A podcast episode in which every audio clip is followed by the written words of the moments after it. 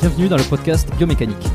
Je suis Jérôme Cazerolle, ostéopathe à Montréal, et dans ce podcast, je vous propose de partir à la rencontre de sportifs, d'athlètes et de spécialistes de leur domaine. Pour mieux comprendre la mécanique du corps et de l'esprit, pour vous aider à être plus performant au quotidien, et surtout en meilleure santé.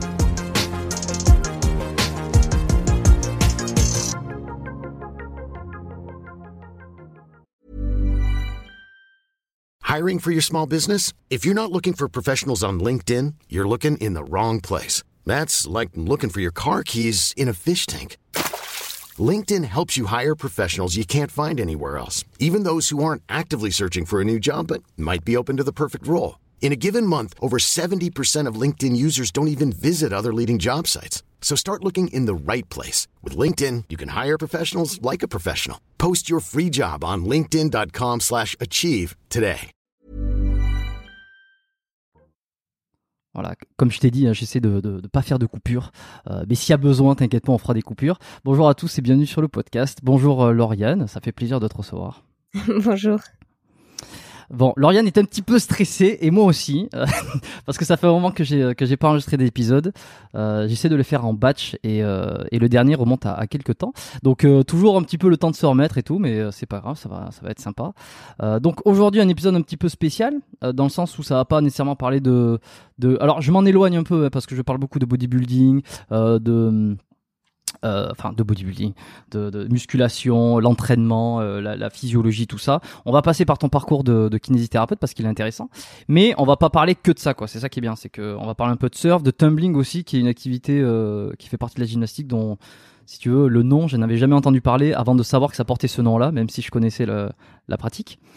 Et euh, de ton parcours de kiné, ça je l'ai dit, euh, et euh, et puis un peu d'image et de réseaux sociaux, parce que mine de rien, euh, j'ai quelques petites questions sur ça et je pense que ça intéresse du monde. Donc euh, voilà, euh, mon intro légendaire de une minute, enfin légendaire, je sais pas si elle est légendaire, elle est terminée. Je vais te laisser te présenter s'il te plaît pour démarrer. Alors bonjour à tous, je m'appelle Lauriane Lamprin, j'ai 28 ans et je suis kinésithérapeute et ancienne membre de l'équipe de France de tumbling. Donc un sport euh, souvent méconnu, mais euh, donc qui fait partie de la gymnastique comme il vient de dire, et euh, mais qui souvent plaît quand c'est vu en fait. Mm. C'est un sport qui est peu connu, mais qui demanderait à être plus connu. Ouais, bah, alors tu as été champion de France, euh, tu as été, euh, t'as fait une bonne place aussi au championnat de, au championnat du monde, si je me Ouais, tout à fait. J'étais pas. sept fois championne de France, trois fois par euh, euh, en individuel et quatre fois par équipe, et euh, deux fois médaillée de bronze au championnat d'Europe et deux fois médaillée de bronze au championnat du monde par équipe. C'est assez impressionnant quand même hein, parce que euh, j'ai regardé un peu, ben, j'ai regardé ton parcours. T'as un parcours assez, enfin original, assez extraordinaire quand même parce que t'as as eu cette, cette- ce début de carrière en tout cas dans le dans la gymnastique, dans le tumbling. Ensuite, t'as eu une blessure. Oui. Euh, je sais que t'en as beaucoup parlé, euh, forcément dans ton livre aussi. J'ai envie un petit peu d'en parler parce que je, suis- je suis curieux et je trouve ça assez euh, assez fou, surtout la fracture vertébrale. Ça a dû être un truc assez particulier. Et puis t'es revenu et finalement t'es revenu pour pas pas revenir totalement et finalement basculer dans le surf. Ça c'est ça c'est original. Bah, je suis revenue. En fait, j'ai vraiment refait tout ce que je voulais faire en, en équipe de France, parce que je suis revenue en équipe de France. J'ai refait des médailles internationales après ma blessure. Et, euh, et en fait, une fois que j'avais vraiment le tour euh, de mon sport, là, je me suis dit, ben, j'ai envie de faire autre chose. Et je me voyais pas fa- ne plus faire de sport. Donc là, j'ai eu l'o- l'opportunité de pouvoir me lancer dans le surf.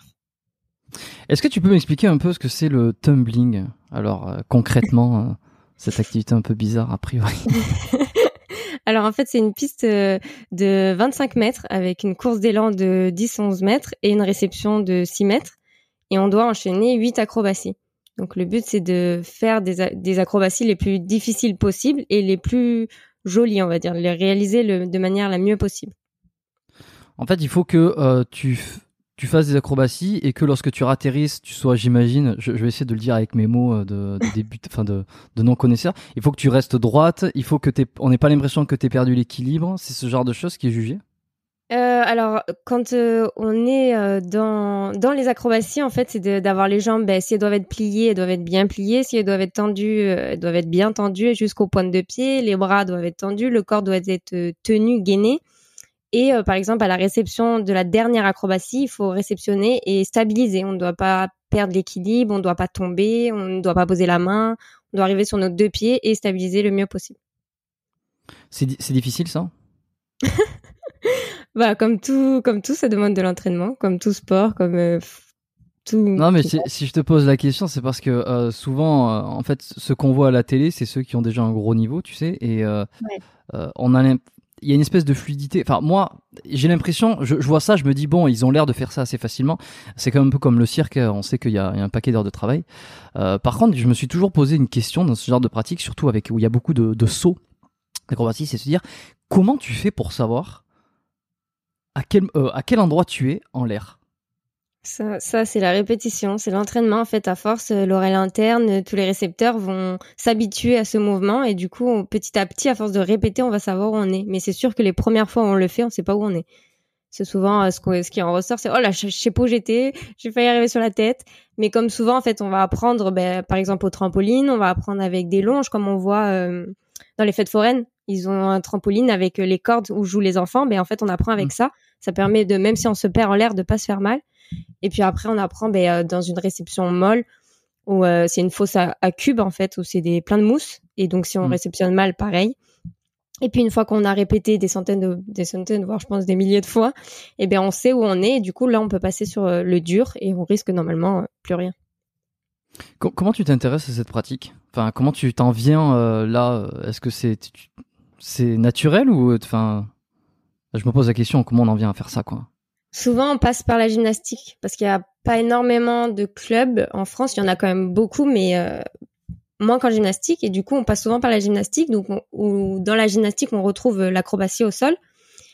Et, euh, et, donc souvent quand il y a du tumbling dans son club, eh bien, euh, et qu'on n'aime pas trop, comme moi par exemple la, danse, la chorégraphie, euh, les sauts artistiques, j'aimais pas spécialement les barres, la poutre et le saut, donc j'aimais que le sol et j'aimais que l'acrobatie dans le sol. Du coup, bah, je me suis dit, il y a du tumbling dans mon club, je me suis dit pourquoi pas euh, faire que du tumbling vu que c'est l'acrobatie qui me plaît.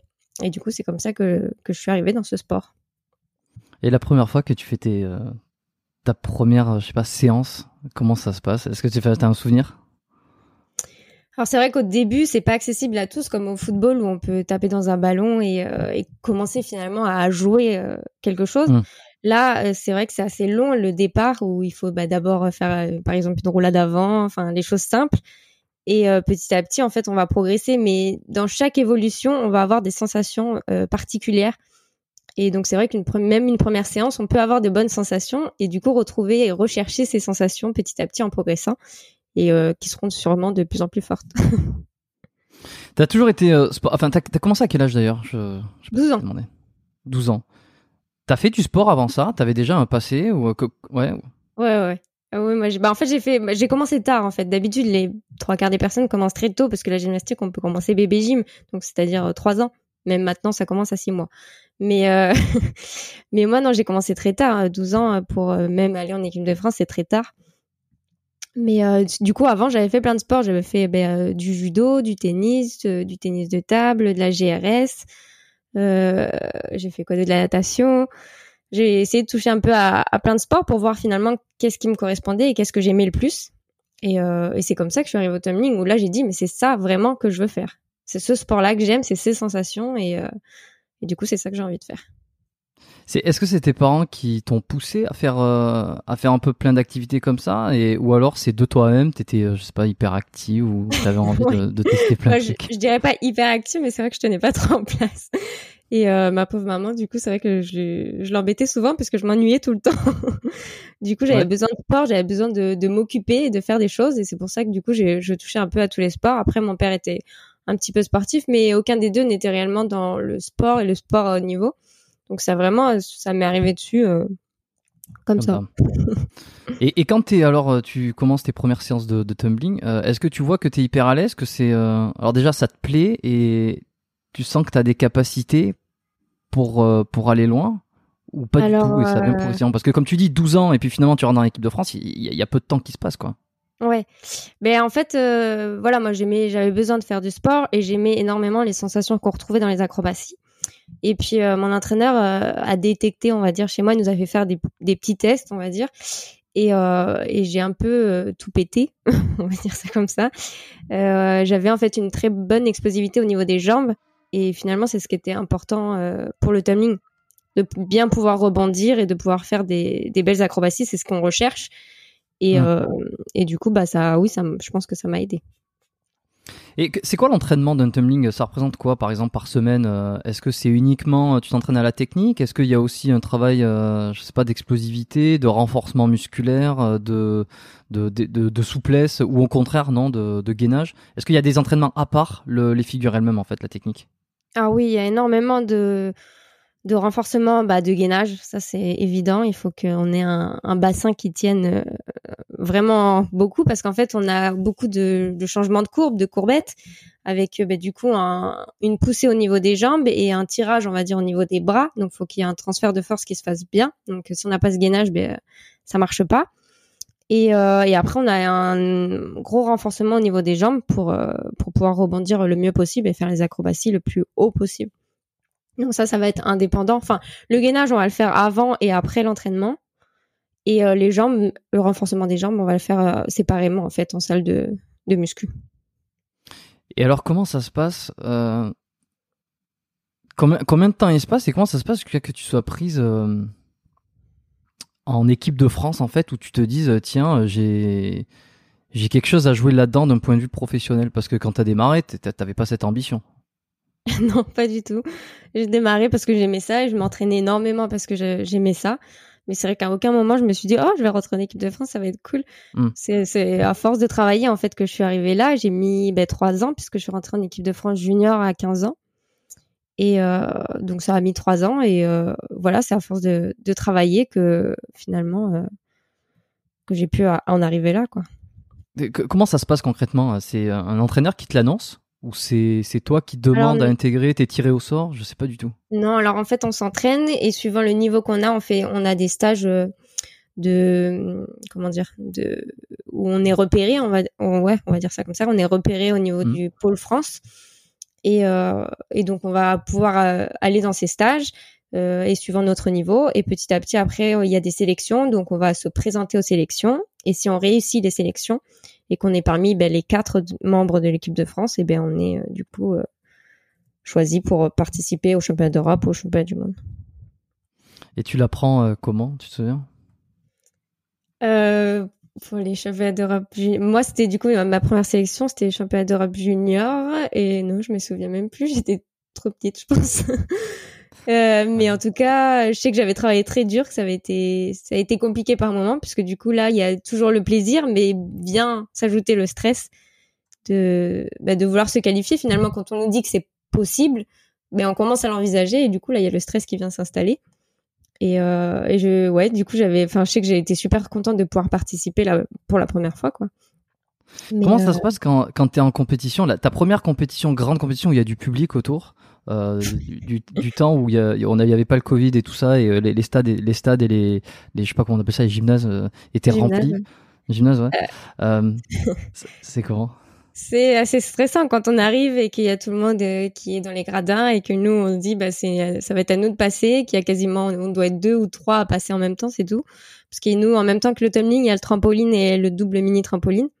Donc du coup voilà pour les finales, ça va être individuel, on va passer chacun notre tour, mais souvent les qualifications on va être un peu tous en même temps. Et puis on est trois.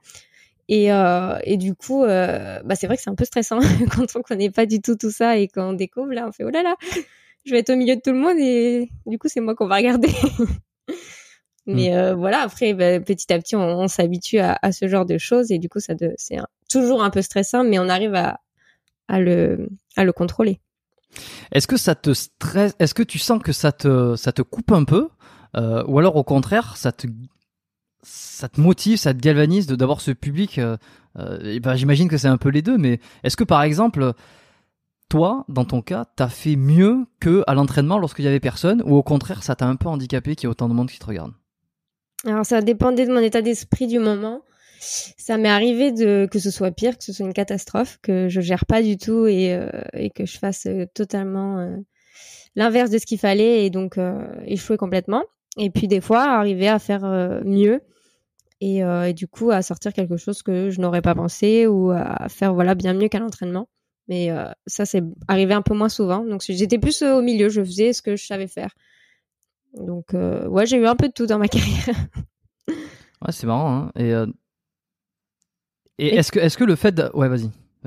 pardon. Finalement, ce que moi, on va dire que j'étais, j'étais plus en échec au début de ma carrière et que petit à petit, j'ai appris à, à, comprendre ce stress, à, travailler avec et à, du coup à ce qu'il devienne positif. Et ça, pas toute seule, quoi. Je veux dire, tu as, fait un travail euh, avec euh, en hypno, en, en, je sais pas comment appeler ça, en développement personnel, même si c'est un peu. Ouais, alors moi, j'avais pas de préparateur mental. Enfin, j'ai pas, on n'avait pas les budgets, on va dire. Un, le tumbling, c'est un sport qui n'a pas mm. beaucoup d'argent. Et euh, mais du coup, suite à ma blessure, j'avais travaillé avec une hypnothérapeute et euh, donc on avait travaillé sur totalement autre chose. Mais j'ai essayé de, de, garder en fait tout ce qu'elle ce qu'elle m'avait appris et de m'en servir. Et donc j'ai énormément cherché, énormément réfléchi. J'ai beaucoup discuté avec mon entraîneur aussi pour essayer de comprendre tout ça et d'essayer de, bah, de pouvoir travailler vraiment dessus. Est-ce que tu dirais que, je sais pas si à l'époque, bah non, quand tu as démarré, t'avais pas de, des réseaux sociaux euh, développés, t'avais peut-être pas lancé ton, ta page Instagram, euh, ton profil. Euh, maintenant que tu as un, des réseaux euh, où tu as beaucoup de monde qui te suit, est-ce que tu retrouves ce truc-là ou pas du tout? C'est vraiment pas du tout pareil. Tu vois, d'avoir, d'avoir, parce que là, je crois que tu as, je sais pas, 200 000, quelque chose. Ouais, tu dois avoir 200 000 abonnés sur Instagram. C'est quand même. Ça représenterait 200 000 personnes dans un public qui t'encouragent au quotidien, je sais pas, via des messages, via des, ou au contraire, c'est pas du tout la même chose? Non, c'est pas la même, ça fait pas pareil.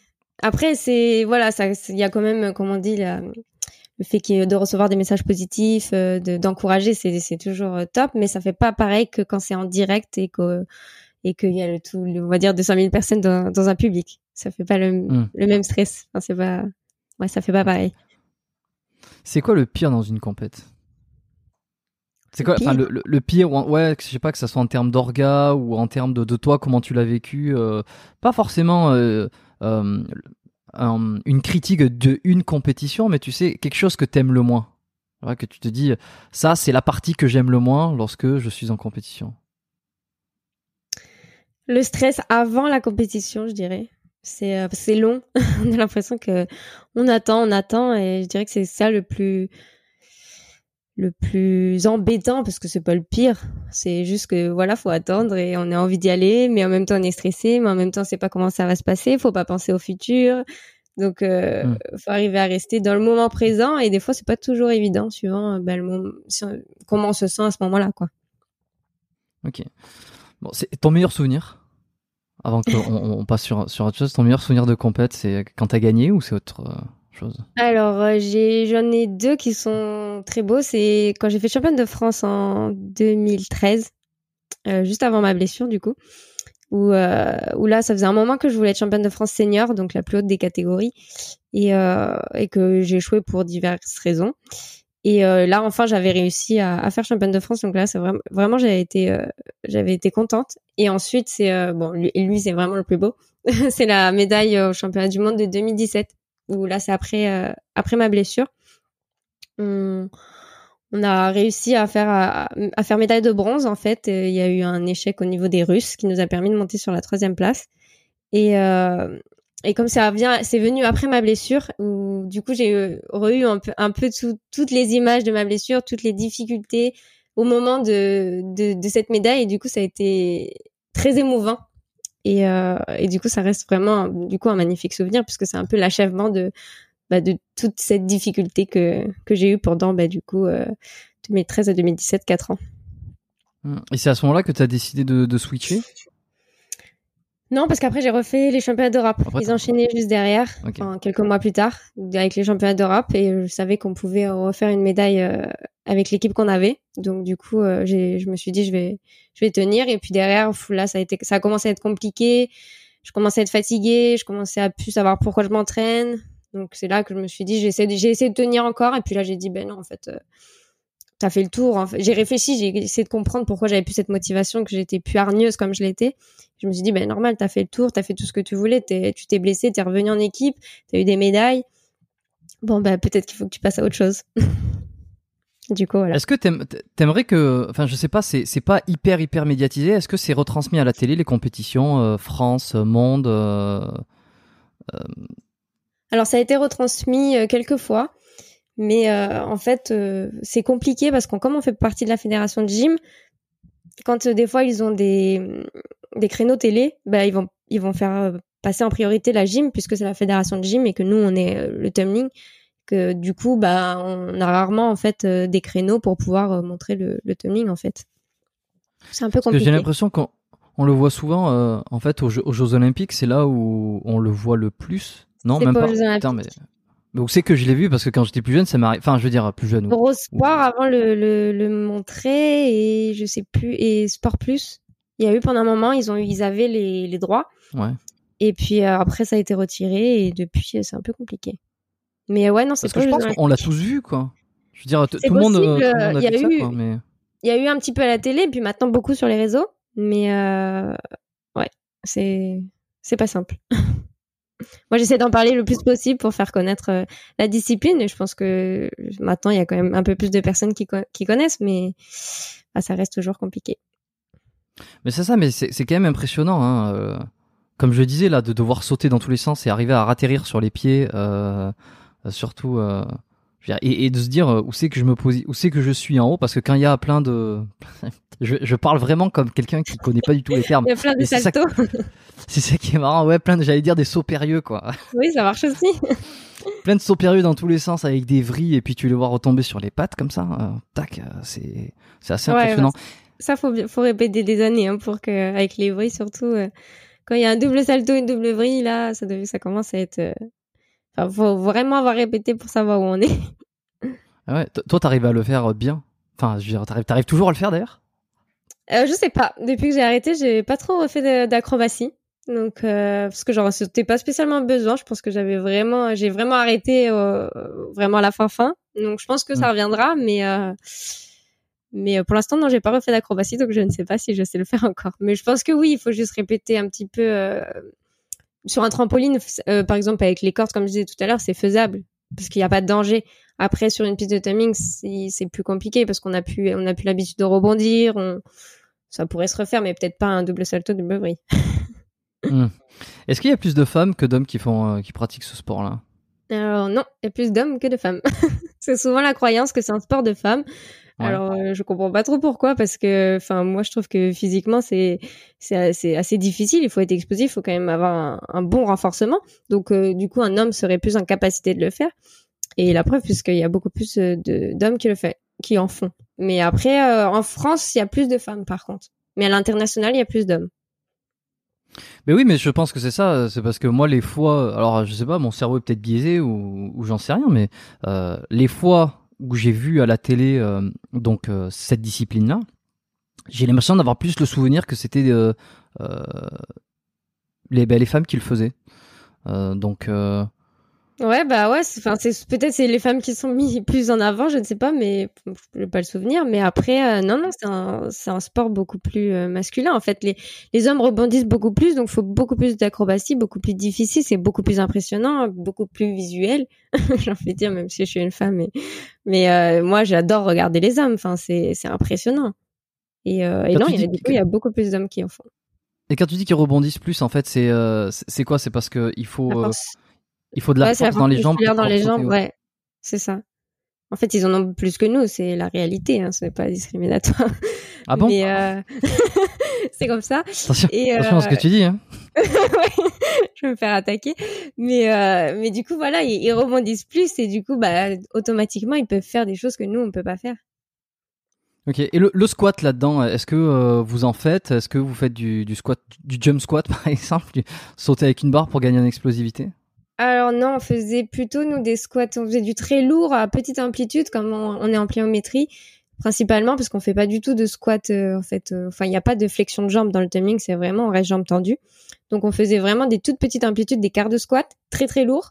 Et souvent, on essayait d'enchaîner avec, euh, par exemple, rebond, rebond, salto avant.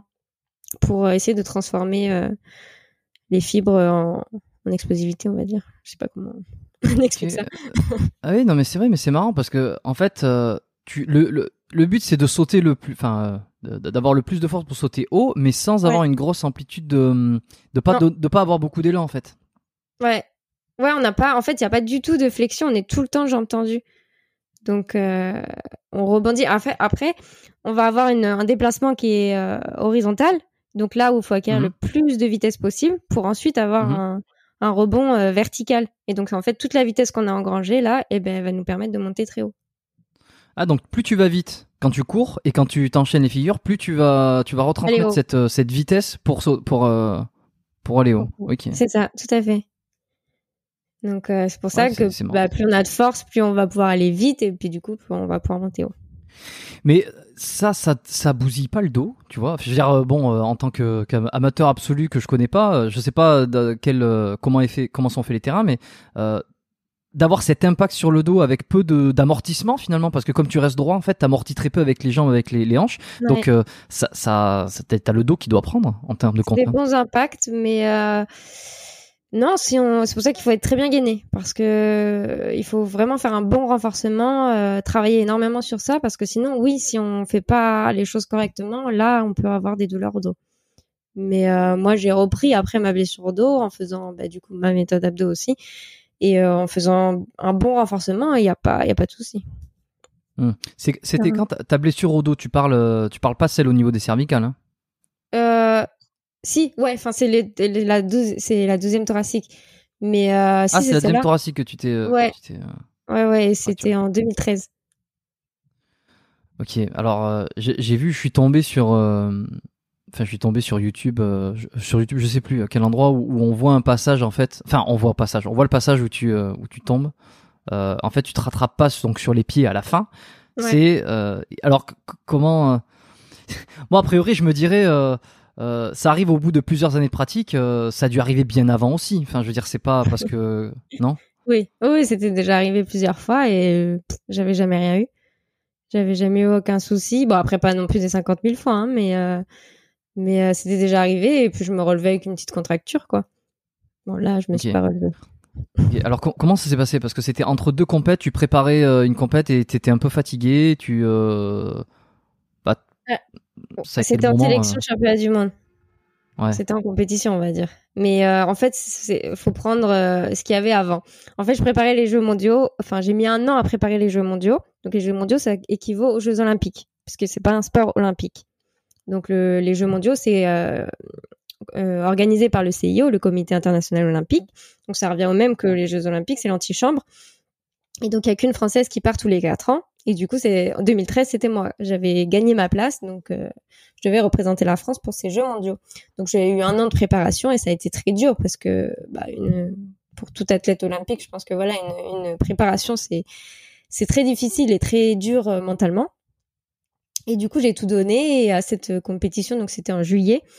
Euh, j'ai fait cinquième et euh, alors que j'avais potentiellement la possibilité de faire troisième. Et du coup, ça a été aussi dur euh, ben, de d'échouer en quelque sorte. C'est quoi qui s'est passé? Euh, J'ai mal géré le stress. j'ai j'ai fait une petite erreur en fait, c'est qui m'a coûté très cher. Et, et, je pense que voilà, pour moi, c'était lié au stress. J'ai un peu paniqué avant avant les finales. Et, et du coup, bah ça m'a ça m'a fait faire une petite erreur dans mon acrobatie qui m'a coûté quelques dixièmes. Et quelques dixièmes bah c'était cinquième place au lieu de la troisième. Ouais c'est quoi cette enfin je sais pas si tu peux euh, c'est quoi cette petite erreur? Je suis curieux c'est quoi? C'est un, un, placement ouais en fait je parce que on fait des acrobaties. Moi j'en faisais une au milieu un double salto. Puis après je repartais je un autre double salto. Et en fait dans mon double salto quand j'ai couru j'étais pas à pleine énergie, à pleine balle et j'étais un peu momolle, on va dire. Et, euh, et du coup, quand je suis arrivée dans ma double acrobatie, j'étais pas très dynamique, ce qui fait que j'ai je suis pas allée comme une tarée en rentrant mes pieds pour pouvoir repartir vite et réacquérir de la vitesse pour la deuxième. Du coup, bah, j'ai fait mes, mes, saltos derrière avec un peu de vitesse, mais ça a manqué de, de ouais, d'agressivité, quoi. J'étais trop molle. Je me suis trop laissée, euh, laissée avoir par le stress. Je l'ai pas bien contrôlé et du coup, ben, ça a pas fait de belles acrobaties. Attends, juste parce que tu vois, les, questions me viennent au fur et à mesure quand je, je, m'imagine un peu comment ça se passe. Euh, Est-ce que tu as, as un enchaînement de figures que tu, tu sais que tu vas faire à l'avance et ça va jamais déroger? Est-ce que ça, tu le prépares avec ton, ton entraîneur? Tu te dis, bah tiens, moi je suis bon sur les doubles, donc je vais essayer d'en mettre un maximum. Ou alors je suis bon sur les vrilles. Ou alors je suis pas bon sur les vrilles, donc je vais pas essayer d'en mettre. Mais en même temps, je sais que mon adversaire euh, qui sera là-bas, est fait des vrilles, donc ça serait bien que j'en mette une. Est-ce que ça se passe comme ça? Alors oui et non. Oui, parce qu'en qualification, on est obligé d'avoir une série salto, une série vrille. La série salto, il n'y a pas le droit d'avoir de vrille. Et dans la série vrille, il faut une vrille au, début de la, série, on va dire, et une vrille à la fin. Donc ça, on est obligé en qualification de respecter au moins ça. Après, le reste, on fait ce qu'on veut. On fait ce qu'on veut comme salto, on fait ce qu'on veut comme vrille. Mais euh, du coup, on prépare à l'avance les séries qu'on va présenter le jour J. Et les juges ont les séries qu'on va présenter. Hmm. Après, s'il arrive quoi que ce soit dans la série, on a le droit de changer. On peut modifier euh, toutes les. On a le droit de tout modifier si on le veut. Mais euh, bon, du coup, ça fait du boulot en plus pour les juges. Mais mais on peut modifier s'il y a besoin. Si par exemple, ben, moi, j'ai une perte de vitesse, je peux plus faire euh, ce que je voulais faire, ben, je réduis à une, une acrobatie plus simple. Et. Mais ça, tu penses pendant le, le les, les, demi-secondes ou je sais pas, le quart de seconde lorsque tu es en l'air, tu dis tiens, là, je suis un peu moins rapide, donc la prochaine, il faut que je, faut que je fasse pas la même chose? Bah, ça, ça s'apprend à l'entraînement. Ça s'apprend en fait. On, à l'entraînement, on, on, s'habitue à toujours finir nos séries pour que toujours on puisse modifier et que le, en fait, on arrive à réfléchir super vite pour pouvoir changer de la bonne manière sans se blesser.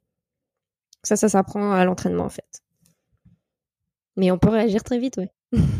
Ouais, non, bah, ça me paraît. le corps et l'esprit, il est, il est, il est, il est impressionnant. Et tiens, euh, j'avais une j'avais une copine de, de lycée euh, avec qui j'ai gardé un petit peu contact encore, qui faisait et qui, je crois qu'elle a arrêté il y a pas si longtemps, euh, qui faisait beaucoup de gymnastique. Et c'est quoi la différence entre donc le tumbling et euh, l'espèce de en gymnastique le carré où euh, on se balade de, de diagonale en diagonale en faisant des figures? Finalement, ça, ça se rejoint dans, dans un sens. Euh, oui et non, comme à chaque fois. Je vais euh, l'énerver là, là je... je le sens, je le sens, je le sens. Oui mais non. je me sens simple amateur, je pose des questions. non, il n'y a pas de souci. En fait, il y a des acrobaties qu'on va retrouver qui sont très proches euh, dans les diagonales. Mais elle, là, il va y avoir que 3 4 acrobaties, que nous, on est sur 8. Et, euh, et ensuite, elles vont enchaîner. Donc je parle, je dis les filles, mais il y a des garçons aussi. Euh, ils vont entre temps, ils vont faire bah, des, la chorégraphie, des sauts écarts, euh, des équilibres. Euh. il va y avoir plein de choses en fait qui vont venir euh, s'ajouter à l'acrobatie. Et ça va durer quasiment 3, entre 3 et 4 minutes, il me semble. Et alors que le tumbling, ça dure entre 10 et 15 secondes. Donc on est plus sur un 100 mètres comparé à un 100 mètres à un marathon, en fait. Hmm. Donc c'est deux sports finalement qui sont totalement opposés, même si on retrouve de l'acrobatie dedans. Et il me semble que ça c'est un petit peu plus médiatisé. Enfin, oui, que, là, bah, c'est aux, Jeux Olympiques. Déjà la gymnastique, donc c'est peut-être ça que les gens pensent voir qui ressemble. C'est la, la, gymnastique, elle est aux Jeux Olympiques et voilà. Et du coup, comme ça fait partie de la fédération de gym, on voit un peu plus euh, à la télé la gymnastique. Et toi, ça, ça t'a jamais tenté, par exemple? Bah, j'ai commencé par justement. Ah, t'as commencé comme ça, mais t'as pas. Ah non, j'ai pas accroché en fait. Bah, j'aimais ah pas, j'aimais pas les agrès parce que t'es obligé de faire euh, la poutre, les barres et le saut en plus hmm. du sol. Donc j'aimais pas spécialement les agrès et j'aimais pas moi euh, devoir faire euh, des choses entre mes acrobaties de de la danse, j'aimais pas faire les hmm. sauts écarts, j'aimais pas faire tout ça. Donc du coup, il y a que l'acrobatie qui me plaisait. Du coup, la gym, mais ça me correspondait pas. Puis c'était trop long. C'était ouais, c'était long. ça manquait de, de, de bench, de speed. C'était ouais, c'était trop. Ouais, non mais on, a compris. Toi, t'as besoin de, d'aller à fond très très rapide, de, de dépenser au taquet. Après voilà, c'est chacun chacun aime euh, enfin euh, des choses qu'il aime et moi c'est ça ne me correspondait pas. Très bien. Alors donc si on revient au, moment où tu vas, euh, bah, enfin on, a un peu dévié sur euh, sur le moment où tu t'es blessé, euh, c'est que des dizaines des dizaines de fois auparavant, tu étais tombé sur la tête ou sur le haut du dos lorsque tu te rattrapais pas sur les pieds parce que tu, en fait, tu, tu perds le repère dans l'espace à ce moment-là. C'est quoi l'erreur? Je sais pas, il y a trop de questions là parce que c'est est-ce que ça t'est t'est déjà arrivé? Oui. Est-ce que comment ça se fait? Est-ce que là à ce moment-là dans, dans l'accident que tu as eu et qui t'a coûté ensuite euh, bah, euh, une, une, longue pause, est-ce que ça a été une erreur technique? Alors oui, du coup, je vais reprendre parce que j'étais partie sur les mondiaux. Oh, pas de souci.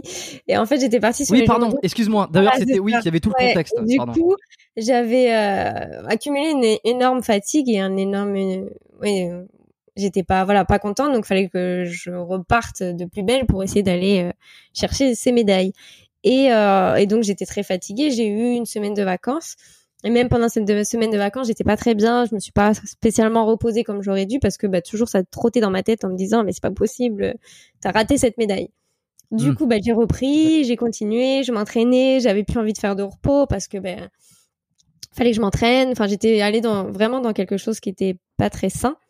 Et euh, en plus parce qu'il y avait les sections championnat du monde fin septembre et, euh, et du coup je devais y participer pour montrer mon niveau même si j'étais qualifiée d'office pour les championnats du monde vu que j'avais fait les Jeux mondiaux. Donc euh, je devais quand même y participer. Et, euh, et donc du coup bah, j'y ai participé et c'est à ce moment-là en fait que que je me suis blessée. En fait j'ai eu il y avait deux sélections le même jour je réussis la première, je fais un, j'éclate mes points, j'éclate mon score habituel.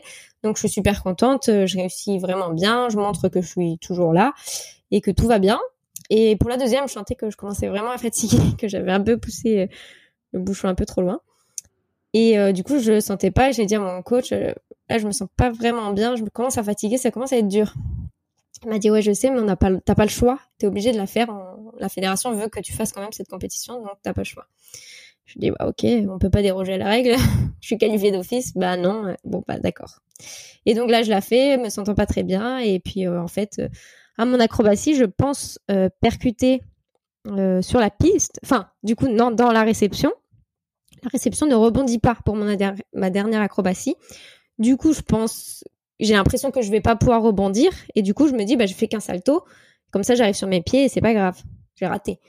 Et en fait, euh, donc je pensais ne pas rebondir. Finalement, j'ai rebondi. Et, euh, et, du coup, en l'air, en fait, quand j'ai ouvert, je pensais arriver sur mes pieds et avoir fait un salto. Et finalement, j'avais fait un et demi. Et c'est pour ça que je suis arrivée sur le haut du dos. Donc je me suis perdue. Mais je pense que c'est lié à toute cette fatigue que j'avais qui m'a empêché de réfléchir vite comme j'avais l'habitude de faire. Ouais, oula, c'est tu vois, c'est intéressant. C'est que c'est toute une, une enfin c'est toute une accumulation parce que il y a beaucoup il euh, y a beaucoup d'analyses euh, c'est pas c'est pas uniquement je connais ma technique j'y vais je fais c'est que ouais. tout au long du du, du, du de, de, de, ces secondes là il ouais. y a un, il y a un paquet des décisions que tu prends et de de, feedback et de d'analyse et ouais. de perception et euh, et qu'est-ce qui pourquoi tu pensais que t'allais pas rebondir en fait? Parce qu'en fait, euh, à mon acrobatie du milieu, donc ma double acrobatie, quand je suis repartie, mon, mon salto qui était euh, juste après, il était un peu long. Et souvent à l'entraînement, quand j'avais ce, ce, tempo un peu long, donc le tempo c'est le flip sur les bras. Bon, je l'avais pas encore expliqué. Donc le tempo un peu long, bah, je me suis dit euh, c'est trop long, je vais pas être, je vais pas réceptionner au bon endroit parce que ça m'était ouais. déjà arrivé à l'entraînement parce que voilà après c'est une piste que je connaissais mais c'est pas ma piste d'entraînement donc euh, j'ai moins l'habitude quand même. Du coup, pour moi, je me suis dit c'est mort. Et finalement, en, faisant ce tempo long, j'ai dû euh, raccourcir mes, mes tempos d'après et finalement arriver à percuter au bon endroit. Mais comme j'avais le cerveau embrouillé, que j'étais fatiguée, j'ai pas eu les bonnes sensations, j'ai pas réfléchi assez vite, j'ai pas fait ce qui aurait dû être fait. Et du coup, ben, ça a pas, ça a pas marché, quoi. Et une fois que tu es en haut, euh, donc tu te dis, tu changes de, en fait, tu changes de décision très vite euh, dans les derniers moments, et mmh. euh, lorsque tu es en l'air, finalement, t'en fais plus que ce que tu avais prévu que ça allait changer. Ouais. Et tu, tu, tu le sens que tu vas retomber. Tu, est-ce que quand t'es en l'air, tu te dis merde, là, je sais pas, dans ta tête, dans ce, dans ce, dans ouais, tu dis merde, là, ça sent pas Il y a un peu ouais. un merde comment je vais arriver? Et en même temps mais non mais c'est bon t'inquiète tu, tu vas ça va arriver. Puis tu percutes tu dis putain c'est dur quand même c'est que ça rebondit. Mais bon j'ai pas poussé donc ça devrait aller. Bon fais un tour pousse enfin essaye de pas trop mettre de rotation ça, ça devrait le faire ouvre. Et, euh, et, ça, et normalement c'est bon t'es sur les pieds. Et puis euh, et puis bah quand tu sens le sol et qu'il est pas sur tes pieds tu te dis ah zut. Putain c'est ouais, alors Surtout que quand tu t'attends à ce que ça soit au niveau des pieds, euh, t'es pas psychologiquement et, et, au niveau du gainage, t'es pas prêt à, par exemple, je sais pas, contracter fort les trapèzes pour euh, te protéger. Quoi. Ouais, ouais, exactement. Du coup, bah, l'impact est beaucoup plus mauvais, en fait, parce que tu endurcis pas le bon endroit. hmm. les, juste avant de, de poursuivre là, les, mat les matelas, je sais pas comment on appelle ça, les, les la piste d'atterrissage. Oui. Enfin, non, pas, pas la piste d'atterrissage. La, la, la piste tout court, en fait. Ouais. Euh, Est-ce que c'est toujours la même souplesse en fonction des compètes, de la non. tout ça, ça... donc il faut, se dire qu'il faut quand même que lorsque tu arrives dans une compétition, un nouveau gymnase, il faut que tu t'entraînes un peu pour réadapter tout ce que tu as fait en entraînement. Tout à fait. Ouais, ouais, il faut venir. Bah, une petite compétition, on venait un ou deux jours avant. Un championnat du monde, on venait une... 4-5 jours avant. Pour s'habituer à la piste, pour s'habituer au même au, au décor, à la lumière, au visuel, pour réhabituer tous nos sens en fait à, cet environnement-là. Quand t'es en l'air, tu, fermes les, tu fermes les yeux? Non, on a les yeux ouverts. Non, non, faut pas. Oui. Non, non, on a les yeux ouverts. mais, mais même, même si tu t'habitues, euh, tu vois, tu viens une semaine avant, tu fais beaucoup d'entraînement. Le jour J, quand t'as du monde avec la lumière, le bruit, euh, je sais pas s'il y a de la musique ou quoi, ça, ça doit, enfin, ça doit forcément changer tes repères encore une, dernière fois, quoi. Un petit peu, ouais. Ouais, ouais, on n'est jamais aussi bien qu'à l'entraînement, ça c'est évident, mais euh, mais bon après on s'est normalement habitué, donc il y a pas, c'est un, un, petit changement, donc c'est pas énorme par rapport à, au changement d'une salle complète et d'une piste entièrement. Mmh. Ok. Bon alors quand tu retombes sur le donc le haut du dos, hein, euh, T2, T2 donc c'est la deuxième la deuxième Torah. T12. on va dire. Ouais, c'est 12. Ah ouais, ok, d'accord. Bah, j'ai le souvenir comme quoi tu étais tombé plus au niveau du du, ouais, bah souvent j'explique la tête pour que les gens visualisent bien, mais c'est en fait euh, plus euh, ouais un peu en comme ça quoi en fait. C'est un peu même étrange de tomber comme ça. Normalement c'est plus les cervicales. Mais euh, bon, je vais pas me plaindre non plus. et, alors, t'es es tombé dans les pommes. Comment ça se passe après? Tu te dis merde, ça y est, je suis. Euh, il m'est arrivé un truc, ou alors euh, je vais me relever tranquille. En fait, j'ai juste fait une erreur? Alors non, moi je sais que si je me relève pas, c'est mauvais signe. Là, je savais que je pouvais pas me relever. Je suis pas tombée dans les pommes à aucun moment. la douleur était horrible, vraiment horrible de tout ce ah que j'ai pu vivre. C'était horrible j'avais pu en, plus tout tout mon diaphragme tout tout a été euh, écrabouillé pendant la chute. Et du coup j'avais plus qu'un filet d'air pour respirer parce que tout était tétanisé. C'était assez euh, bizarre comme sensation. J'avais du mal à respirer et du coup je me disais mais alors je peux plus bouger j'ai une douleur atroce euh, comment je vais faire? J'étais censée faire un championnat du monde il y a le championnat d'Europe qui arrive. Enfin là tout s'effondre en fait Donc là, c'est plus. tu penses à ça, tu penses à, ça au moment où, es, où tu viens de tomber, tu te dis pas euh, est-ce que je vais être paralysé d'abord? Si, alors j'ai eu aussi ça. En fait, tout, tout, est venu dans ma tête. Ça, ça a fait un, tout un, un truc. Euh, j'avais plein de pensées dans tous les sens. Et si j'ai eu aussi la pensée de la, la paralysie, puisqu'en fait, une, une, semaine avant, il y a un, un athlète euh, international, un Américain, qui est tombé sur la tête et qui, lui, est devenu tétraplégique. Hmm. Et qui a pas, pas eu la même chance, on va dire. Et euh, donc oui, je me suis dit là, euh, connaissant plus, mais j'étais en étude de kiné à ce moment-là, donc on étudiait euh, la, la paralysie.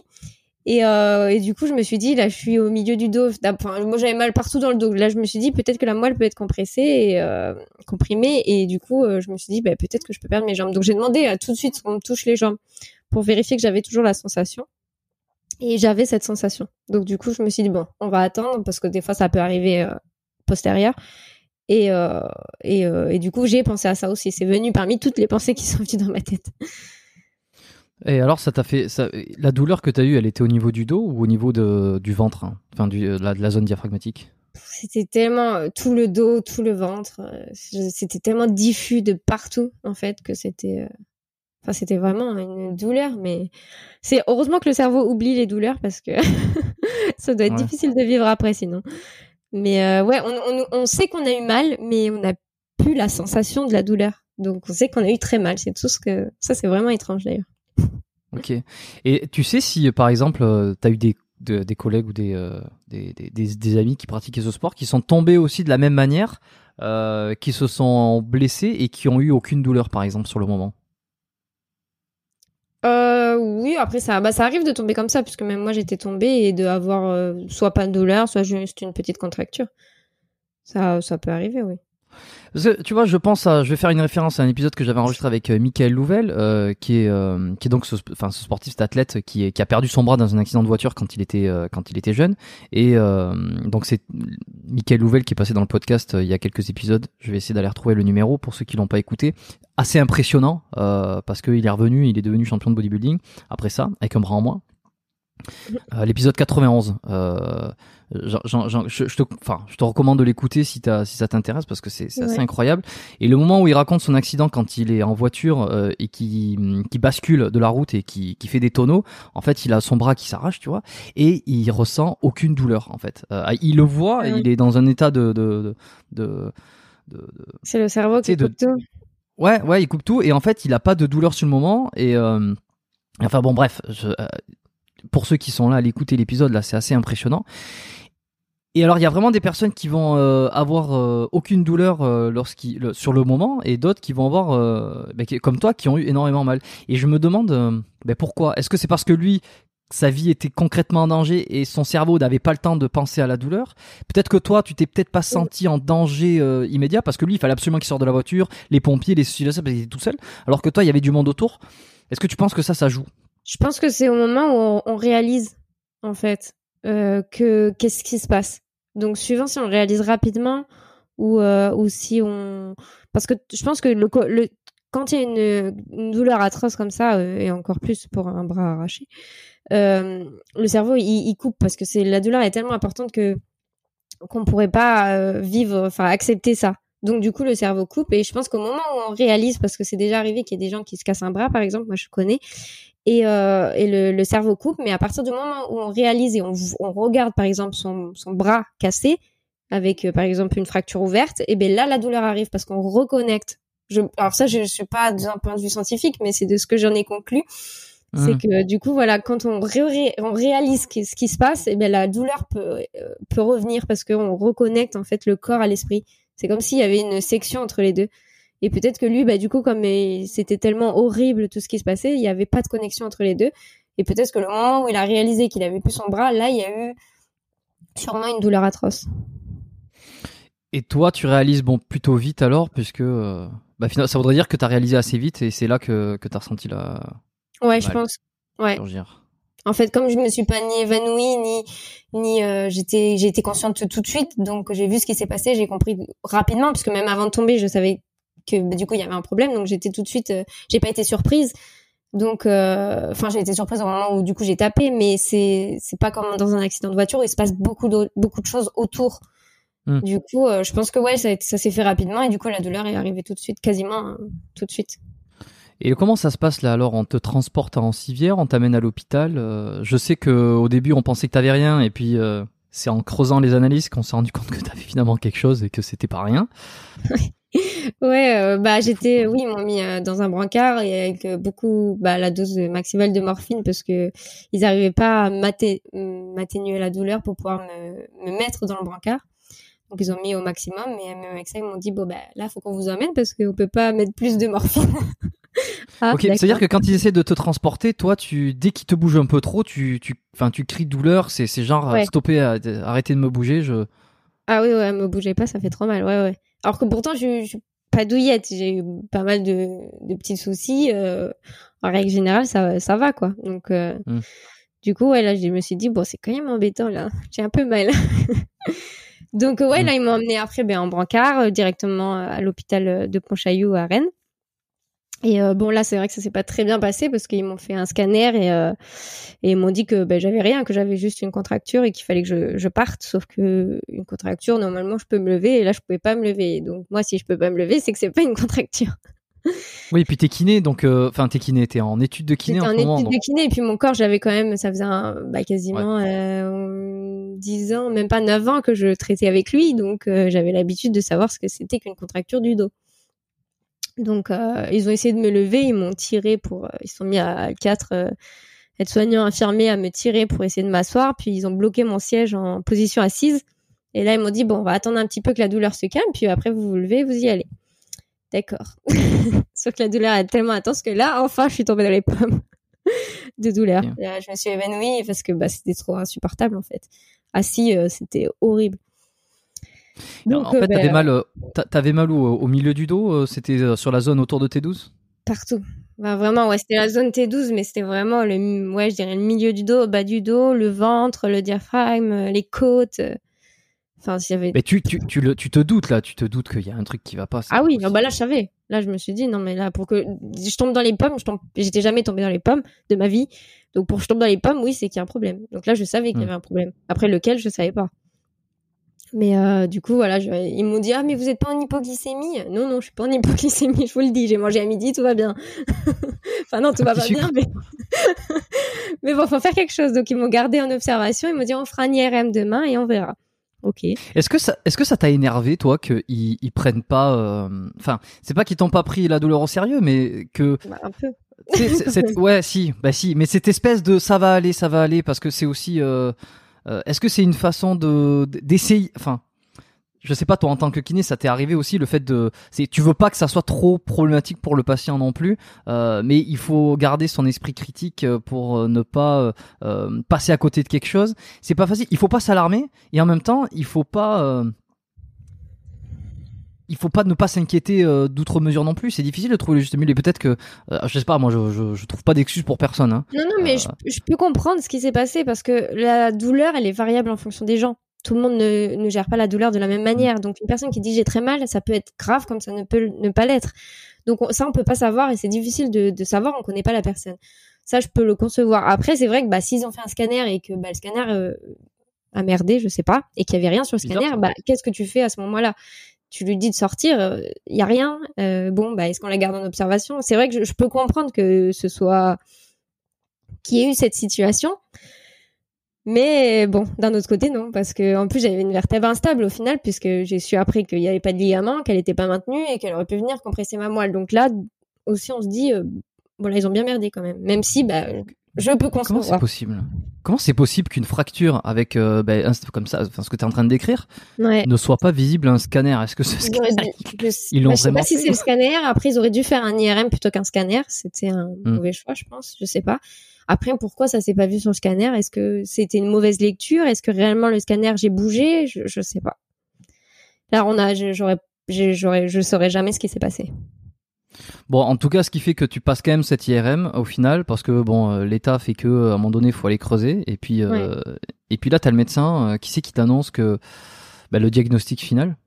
Bah alors là, on me dit que j'ai une fracture avec euh, arrachement des ligaments. Le médecin vient me voir, il me dit ça. Donc, ils me disent là, ça va être euh, un peu compliqué finalement. Euh, Vous allez devoir porter un corset pendant trois mois. Et, euh, et là, on va attendre quand même euh, le l'avis du neurochir pour être sûr que la moelle n'est pas touchée.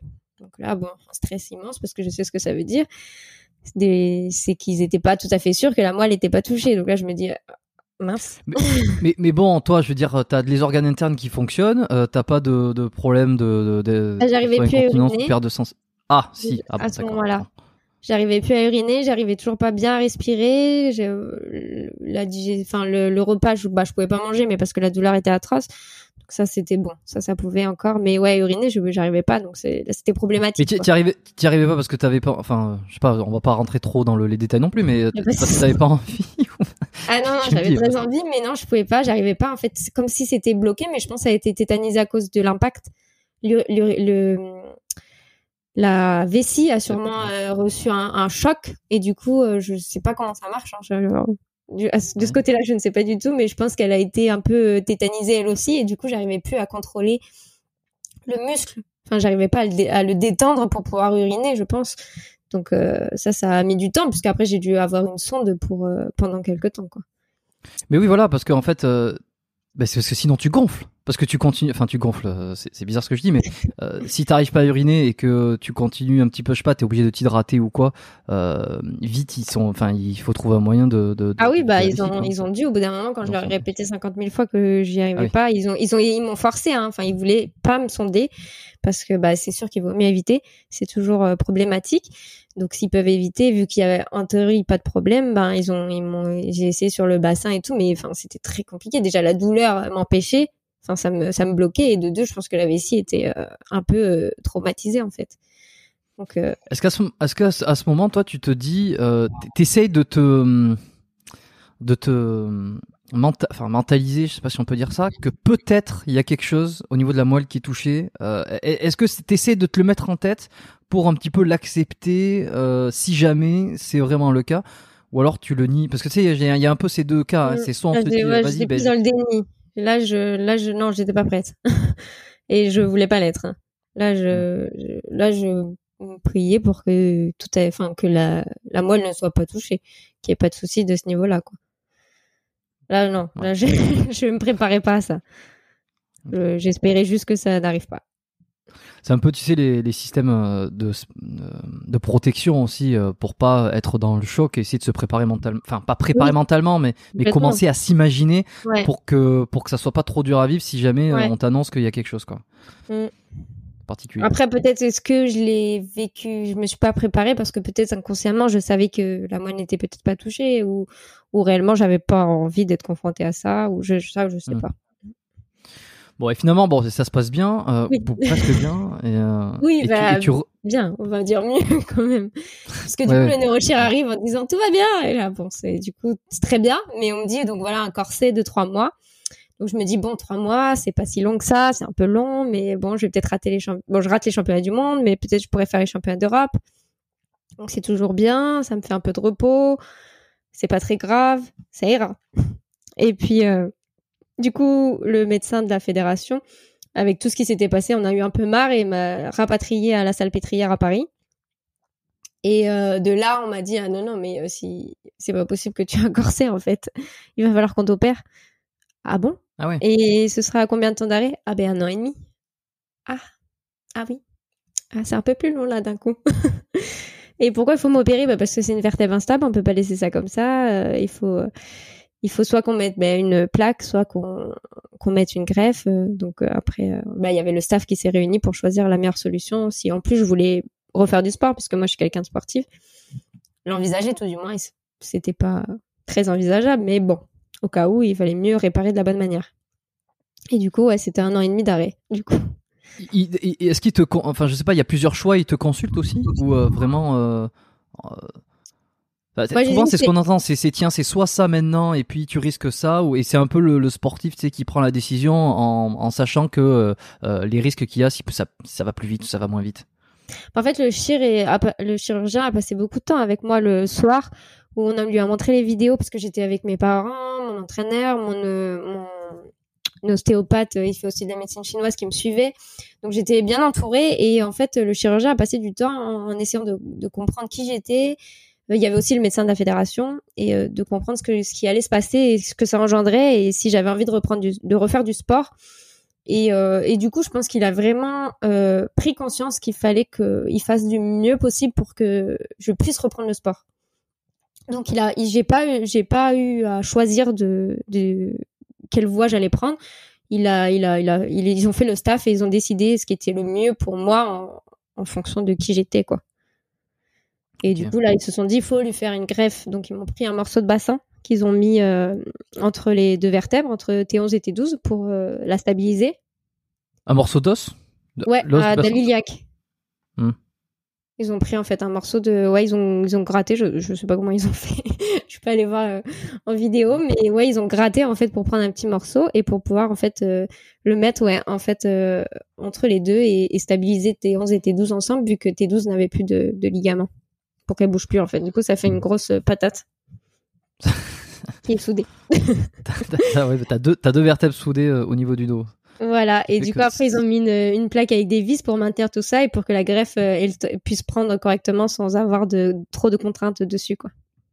T'as pas de, de enfin t'as pas de trou dans l'os là au niveau de euh, ou alors tu sens t'as un endroit où tu sais qu'ils ont prélevé? Ah si, je le sens. En fait, c'est quand on met, les mains sur euh, ben, les deux iliaques, en fait, on sent. Je pense que même, j'ai l'impression que ça a refait en fait de l'os, mais plus. Hmm. Ok. Euh, le, ben, le, corps humain souvent crée de l'os euh, en permanence, et du coup, quand il y a un trou, il, il recrée de l'os. Et là, j'ai l'impression qu'il a carrément fait un petit calosseux dessus. Ouais. Comme sur une clavicule qui serait qui serait fracturée, voilà, ouais. une bosse. Un petit cal, ouais, c'est ça.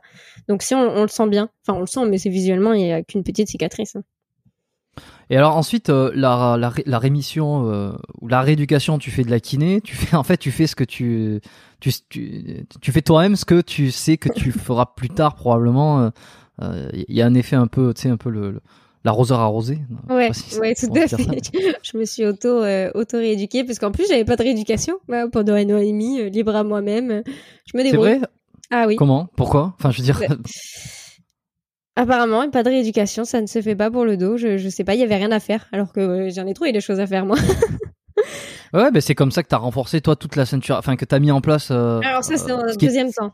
Parce qu'en fait, en deuxième temps, j'ai eu de la rééducation. Mais entre la, la première année, en fait, la- parce que du coup, c'était un an et demi normalement avant l'opération et j'ai mis, moi, j'ai raccourci à 12, 12 mois, 10 mois.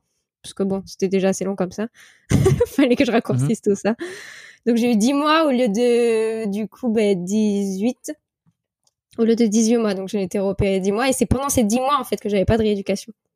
Où j'ai rien eu. Et du coup, moi, je me suis fait une, une rééducation maison, c'est-à-dire que j'ai fait. euh, Après, c'est vrai que c'est des choses de base que on a, on n'est pas obligé de faire avec un kiné, mais voilà, j'ai repris la marche. Bah, au début, c'était juste euh, le tour de chez moi, après le pâté de maison et un, et un peu plus long à chaque fois. Après, je suis allée à la piscine pour faire bah, des mouvements tout simples, de lever les bras.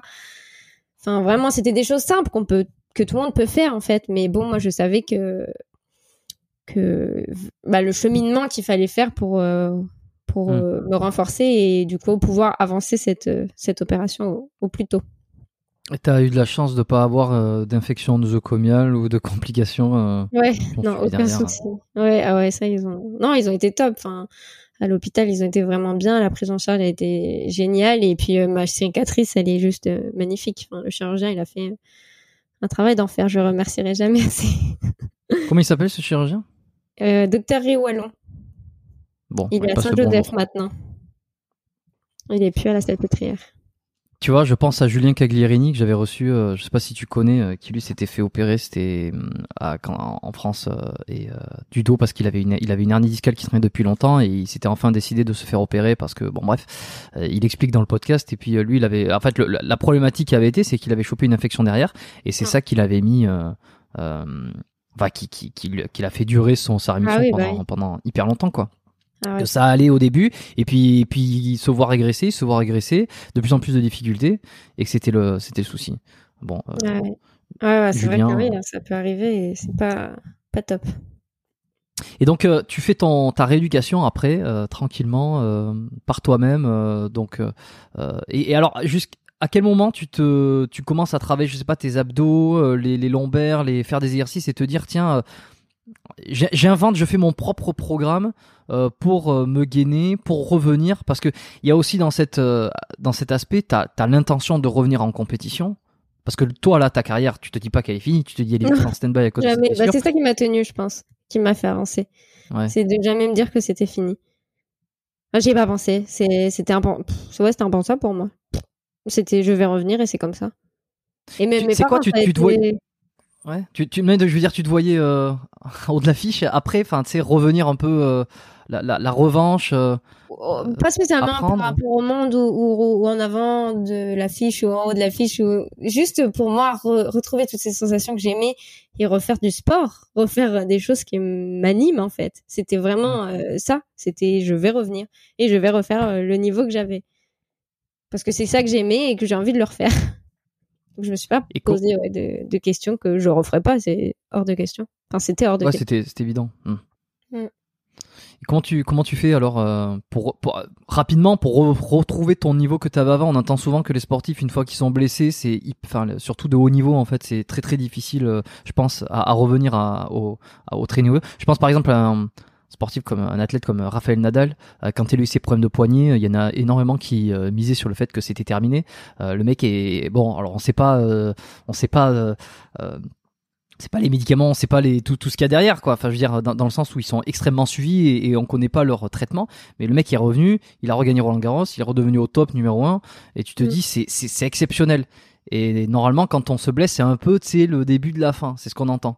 Souvent, ouais, parce que bah il y a deux deux critères à, à tenir compte, c'est qu'il y a le critère euh, physique où il y a les douleurs, il y a qu'il faut arriver à, enlever et à rééduquer, et après il y a le psychologique. Donc suivant la blessure et comment elle est arrivée, euh, le psychologique il peut jouer énormément. Et euh, moi, il a joué énormément sur bah, la blessure et euh, le traumatisme réel que j'ai eu et qui m'a réellement traumatisée et euh, bah, le fait d'être meilleure française et de retomber au, au fin fond du, du trou et de même plus savoir euh, enfin finalement qui on, qui on est euh, deux ans après quoi.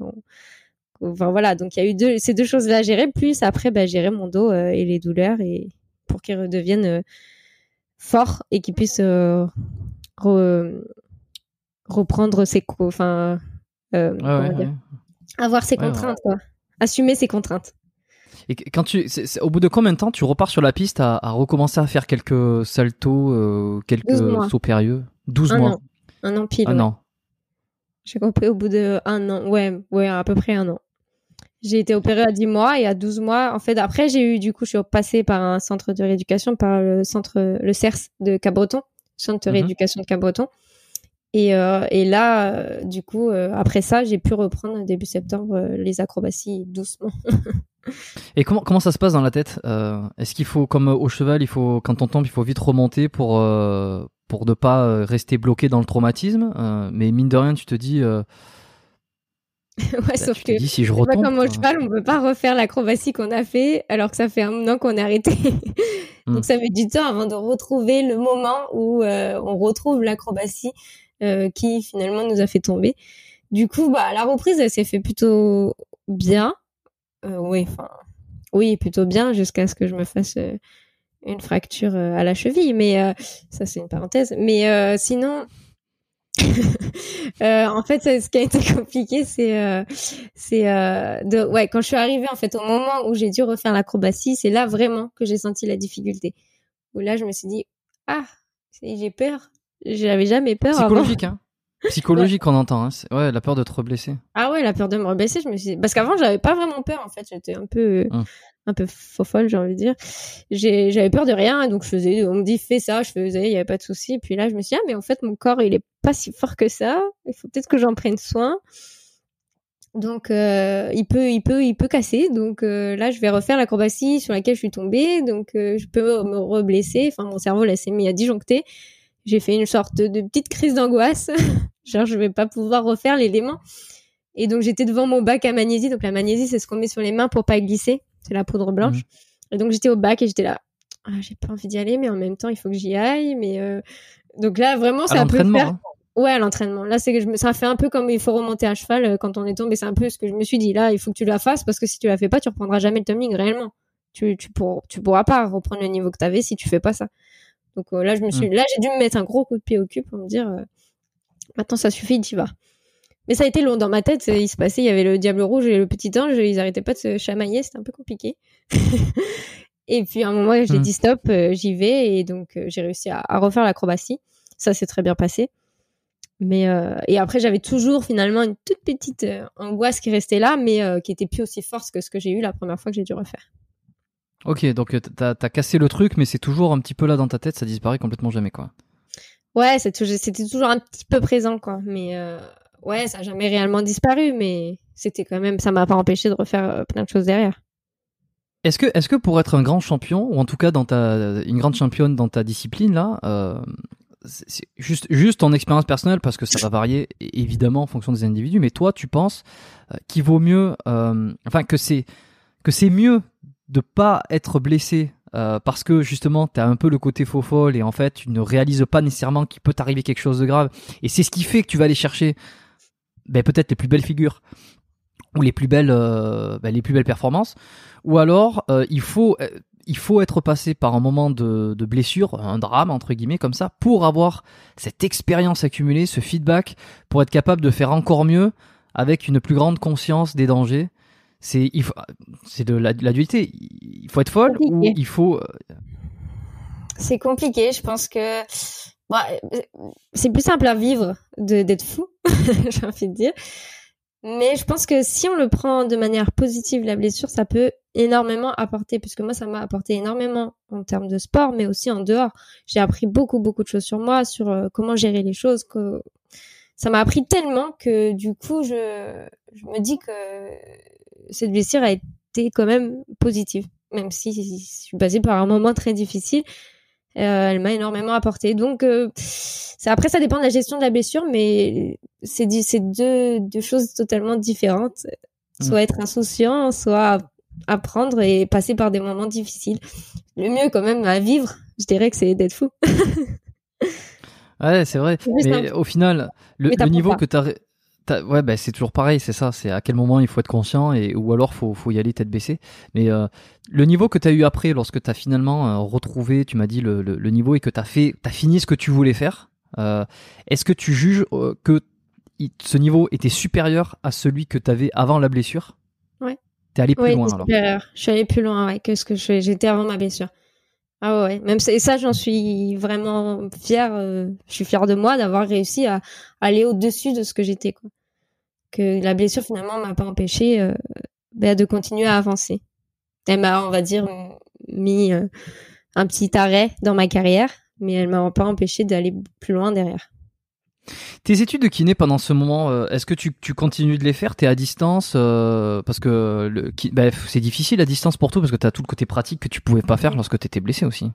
Ouais, ouais, ça a été compliqué, surtout que quand je suis sortie de l'hôpital, j'avais un examen une semaine après, et euh, comme j'étais sortie de l'hôpital, je pouvais pouvais pas le décaler. J'avais le droit de le décaler que si j'étais dans l'hôpital. Et comme c'était une semaine après, j'ai pas eu le droit de le décaler, ce qui fait que j'ai dû le passer chez moi puisque je pouvais pas aller à l'hôpital, euh, enfin à l'école, puisque je ne pouvais pas euh, tenir assis et j'avais pas le droit de prendre de voiture. Donc il aurait fallu que j'y aille en, bu- en ambulance, super pour arriver à l'école et passer l'examen allongé, ça aurait été génial. Mais du coup non, je l'ai passé chez moi allongé dans mon canapé à répondre euh, bah, du coup à mon examen avec la secrétaire qui me surveillait. Donc réviser dans ces conditions-là, c'était assez C'est bizarre. hein. particulier, assez compliqué, Et- ouais. Et, t- et alors, ça a Euh, donné quoi? Bah, j'ai limité les dégâts, on va dire, et euh, et après tout le long de l'année, ça a été difficile parce que ben j'étais fixée sur euh, mon rétablissement, sur ma rééducation, mais plus trop sur les cours en fait. J'arrivais plus à gérer les deux.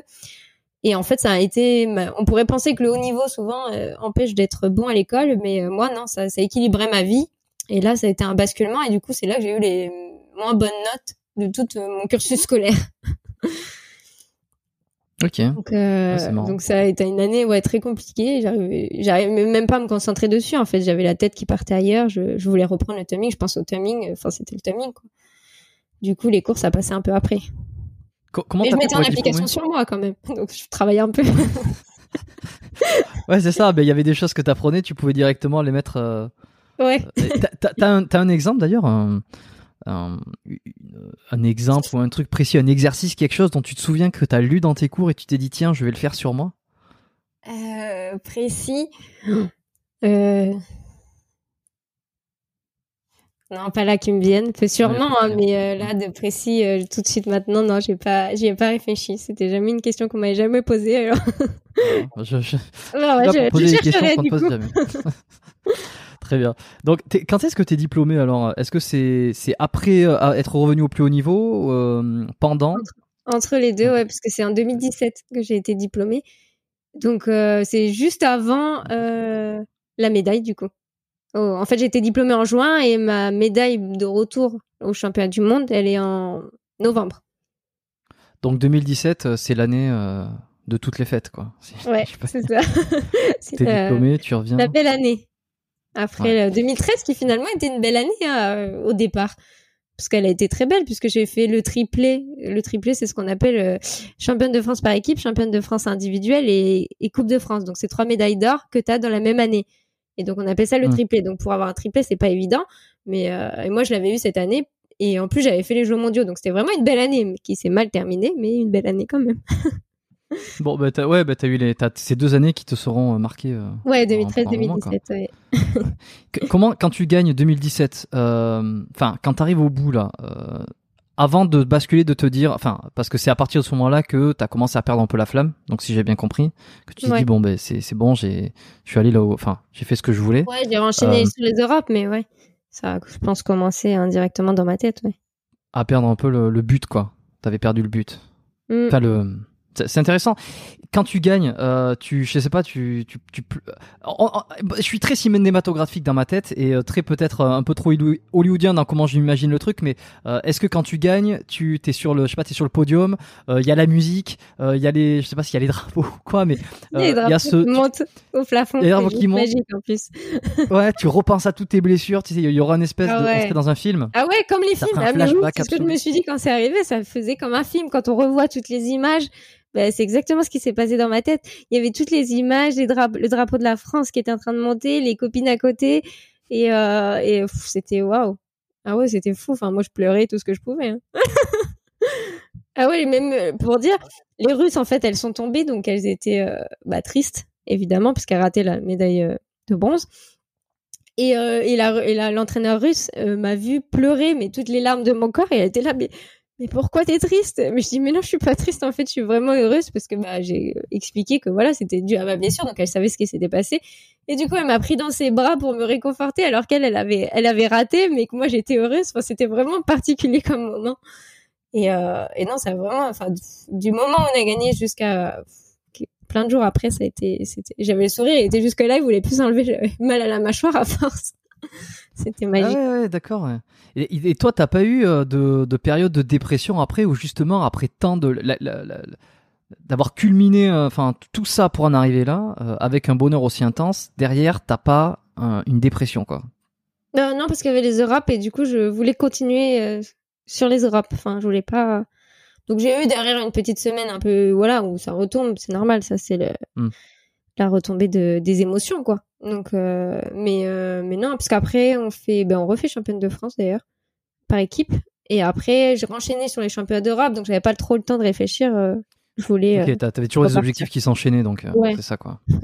J'ai besoin de oui on a compris ça a besoin d'être instantanément dans l'action. Ouais voilà. Et tu, comment tu te rends compte que finalement ça y est t'en as un peu marre est-ce que tu es déçu de ce sentiment de dire euh, je commence à en avoir marre? Parce qu'il y en a, tu sais, tu veux continuer et puis euh, t'aimerais euh, avoir toujours la flamme et si tu la perds, t'es déçu de la perdre. Je sais pas comment expliquer. Ça, ouais, c'est particulier en fait. C'est une sensation où on se dit euh, en fait, bah non, ça va pas être terminé maintenant. Après et puis après, du coup, on réfléchit. Qu'est-ce que j'ai fait jusque là Est-ce que j'ai fait ce que j'avais envie? En fait, on retrace un peu tout pour essayer de voir euh, et de, de comprendre le niveau qu'on a. Est-ce qu'est-ce qu'on on aurait pu faire de mieux? Est-ce que c'est atteignable? Est-ce qu'on a toujours envie de ça finalement? Euh, Qu'est-ce qu'on veut vraiment? Donc on pèse le pour, le contre. Voilà, ça m'a pris du temps, hein, ça m'a pris quelques mois hein, pour mmh. vraiment être sûr que c'était ça. Et, euh, et du coup, après, après une bonne réflexion, j'ai j'étais quand j'ai pris la décision j'étais bien en fait avec moi-même parce que c'était c'était réellement ce que je ce que je voulais j'avais vraiment vraiment fait le tour en fait et que et que j'avais besoin vraiment de passer à autre chose. Et, et donc du coup bah ça a été euh, ça m'a pas posé de problème. Parce que c'est vrai que souvent j'en ai connu pas mal qui derrière ben c'est très compliqué pour eux parce que je pense qu'ils peut-être qu'ils arrêtent pas pour les bonnes raisons. Et euh, ou ils arrêtent parce que ben, ils ont pas le choix ou parce que c'est trop difficile. Pour plein de raisons qui font que ils arrêtent pas réellement parce que c'est ce qu'ils souhaitent.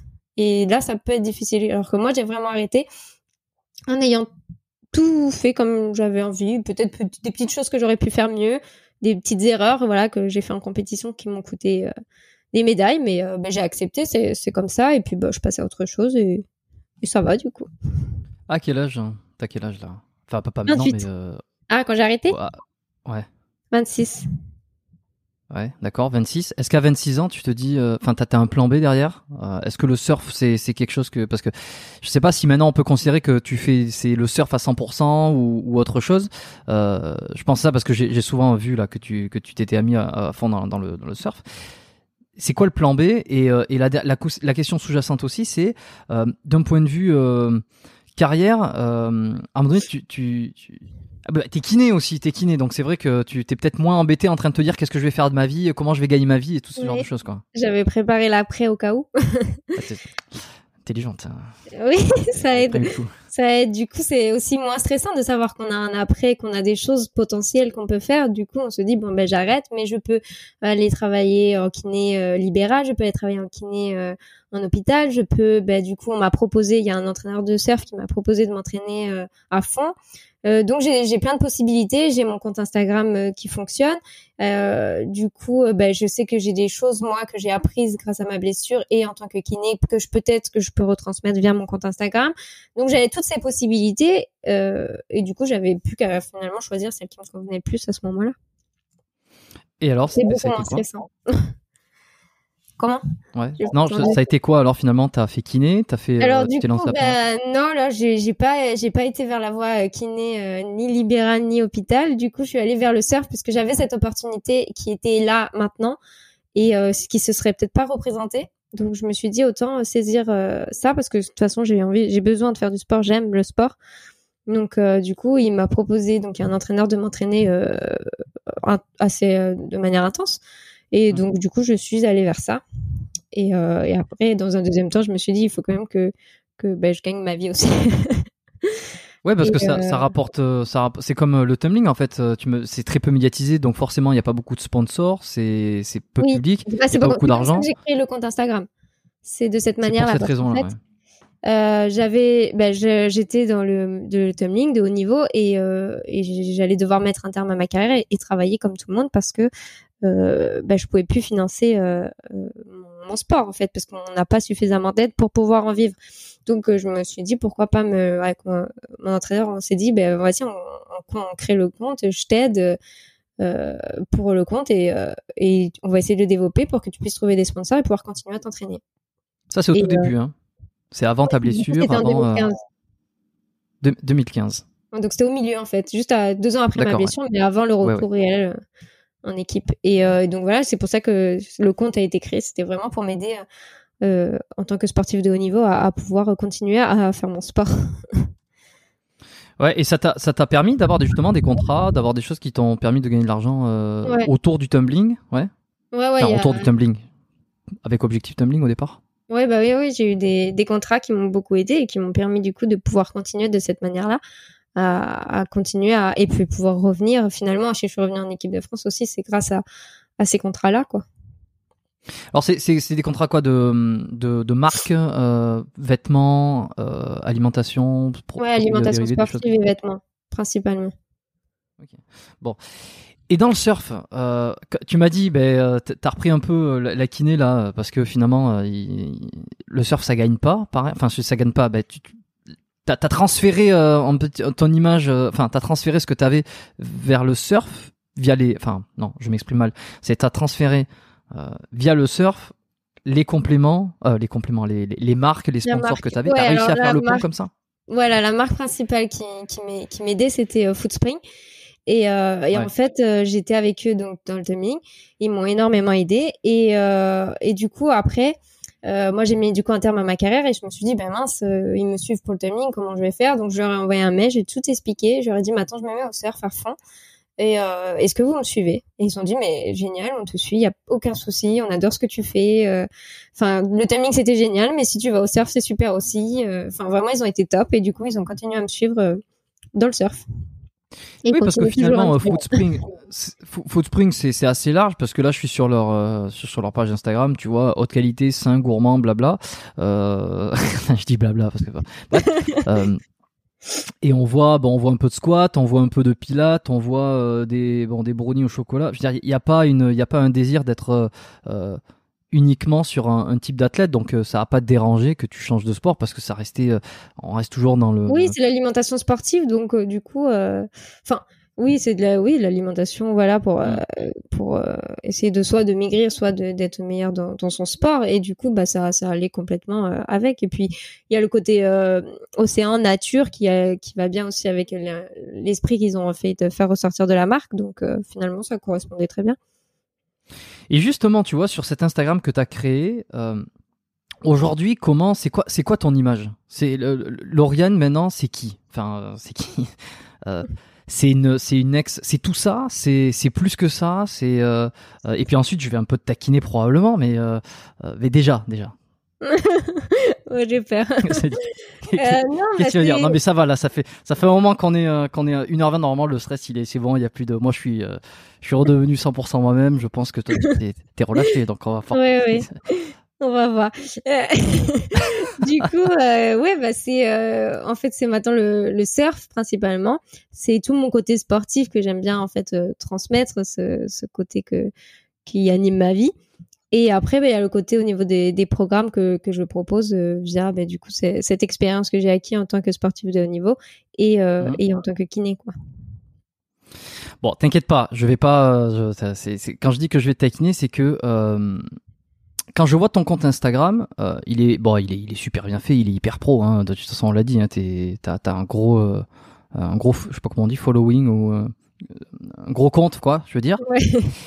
Et euh, alors oui, mais alors si je te demande comment tu te perçois exactement, c'est euh, c'est quoi l'image que tu as envie de renvoyer finalement euh, Est-ce que est-ce que tu as envie d'être une c'est une influenceuse que tu veux être ou alors c'est euh, Enfin, j'aime pas ce mot. une sportive, une ouais, une une, une, théra- une thérapeute, je sais pas. euh, Non, non, en fait, c'est plus euh, euh, être être moi. En fait, c'est montrer que je suis bien, que j'ai eu une blessure grave, que je suis et maintenant je suis bien dans mon corps, avec mon corps. Et, et que j'ai appris du coup dans les photos c'est plutôt retransmettre que voilà je j'ai je travaille mon corps en fait je, pour qu'il soit en bonne santé et que du coup bah grâce à cette bonne santé l'esthétique peut peut-être euh, euh, intervenir et aussi que dans mes posts euh, au niveau de l'écriture qu'on ressente que bah, j'ai envie de faire partager tout ce que j'ai appris et transmettre tout ce que voilà moi je ressens et comment je je le prends en compte et comment j'agis dessus sur les différentes choses qui peuvent arriver dans ma vie. Parce que les, les photos sont vraiment euh, incroyables d'ailleurs. Euh, enfin, je dirais incroyables de qualité. Enfin, c'est tout ça, c'est des shootings photos ou ou euh, il y, y, a un pro derrière qui fait ça, qui s'occupe de ça? Oui, oui, il y a un photographe. ça, je suis, ça c'est pas mon domaine, la photographie. Je, là, sur ça, je suis, je suis pas compétente du tout. Donc, ouais, ouais, ça c'est un photographe qui gère toutes les photos. Ouais non non les photos sont, sont hyper enfin ça se voit quoi je veux dire c'est pas c'est pas pris avec c'est pas le bah il y a pas de selfie quoi si tu veux donc c'est pour ça que ça fait de suite très professionnel et c'est la raison pour laquelle je te demandais un peu quelle image tu veux envoyer et quelle image tu ou alors c'est pas quelle image tu veux renvoyer mais c'est comment euh, comment peut-être euh... bah si si il y a de ça finalement c'est qu'est-ce que tu veux renvoyer qu'est-ce que tu veux montrer et il y a beaucoup d'images de, il y a beaucoup de photos de toi, de posing, des, des bon, voilà, des, des, photos qui sont vraiment, euh, qui sont vraiment superbes, et peu de, de, de, photos finalement de tumbling. Alors je sais que c'est dans le passé, donc bah il y en a plus d'actualité. Mais euh, de surf aussi tu vois on te voit pas beaucoup surfer ou alors j'ai pas assez scrollé. Est-ce que c'est un désir en fait on voit est-ce que c'est vas-y d'abord et ensuite je... c'est compliqué parce que euh, on voit beaucoup en story surfer tout ça les stories on en voit voilà je j'essaie de mettre quand je fais des nouvelles choses quand j'ai des vagues qui sont jolies on voit énormément donc ceux qui me suivent euh, tout le temps savent euh, que je surfe énormément et, euh, et le voient dans mes stories. Donc ils savent mon avancée, ma progression.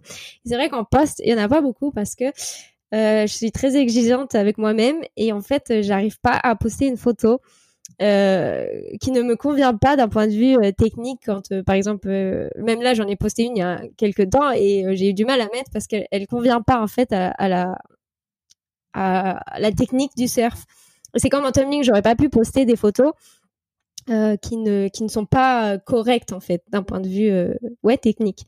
Du coup, euh, en technique, j'en pose plus trop parce que bah c'est du passé, donc j'en mets de temps en temps, mais beaucoup moins parce que bah c'est du passé et j'ai pas envie de non plus tout le temps ressasser pour les pour les gens qui me suivent tout le temps le, passé quoi.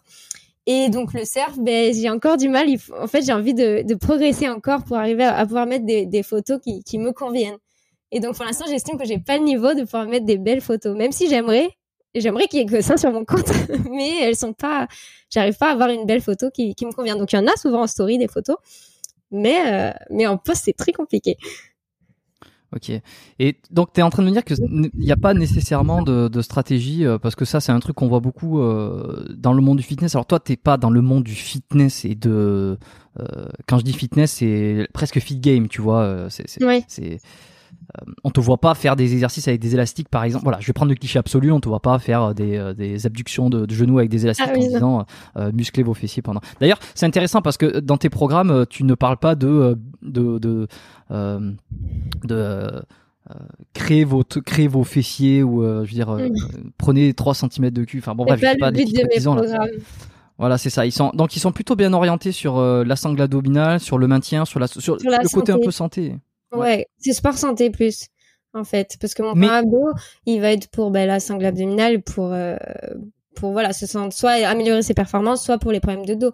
Après là, je viens de sortir le nouveau qui est 100% bien-être, c'est pour la gestion du stress, pour se sentir mieux dans son corps et éviter tous les problèmes liés au stress.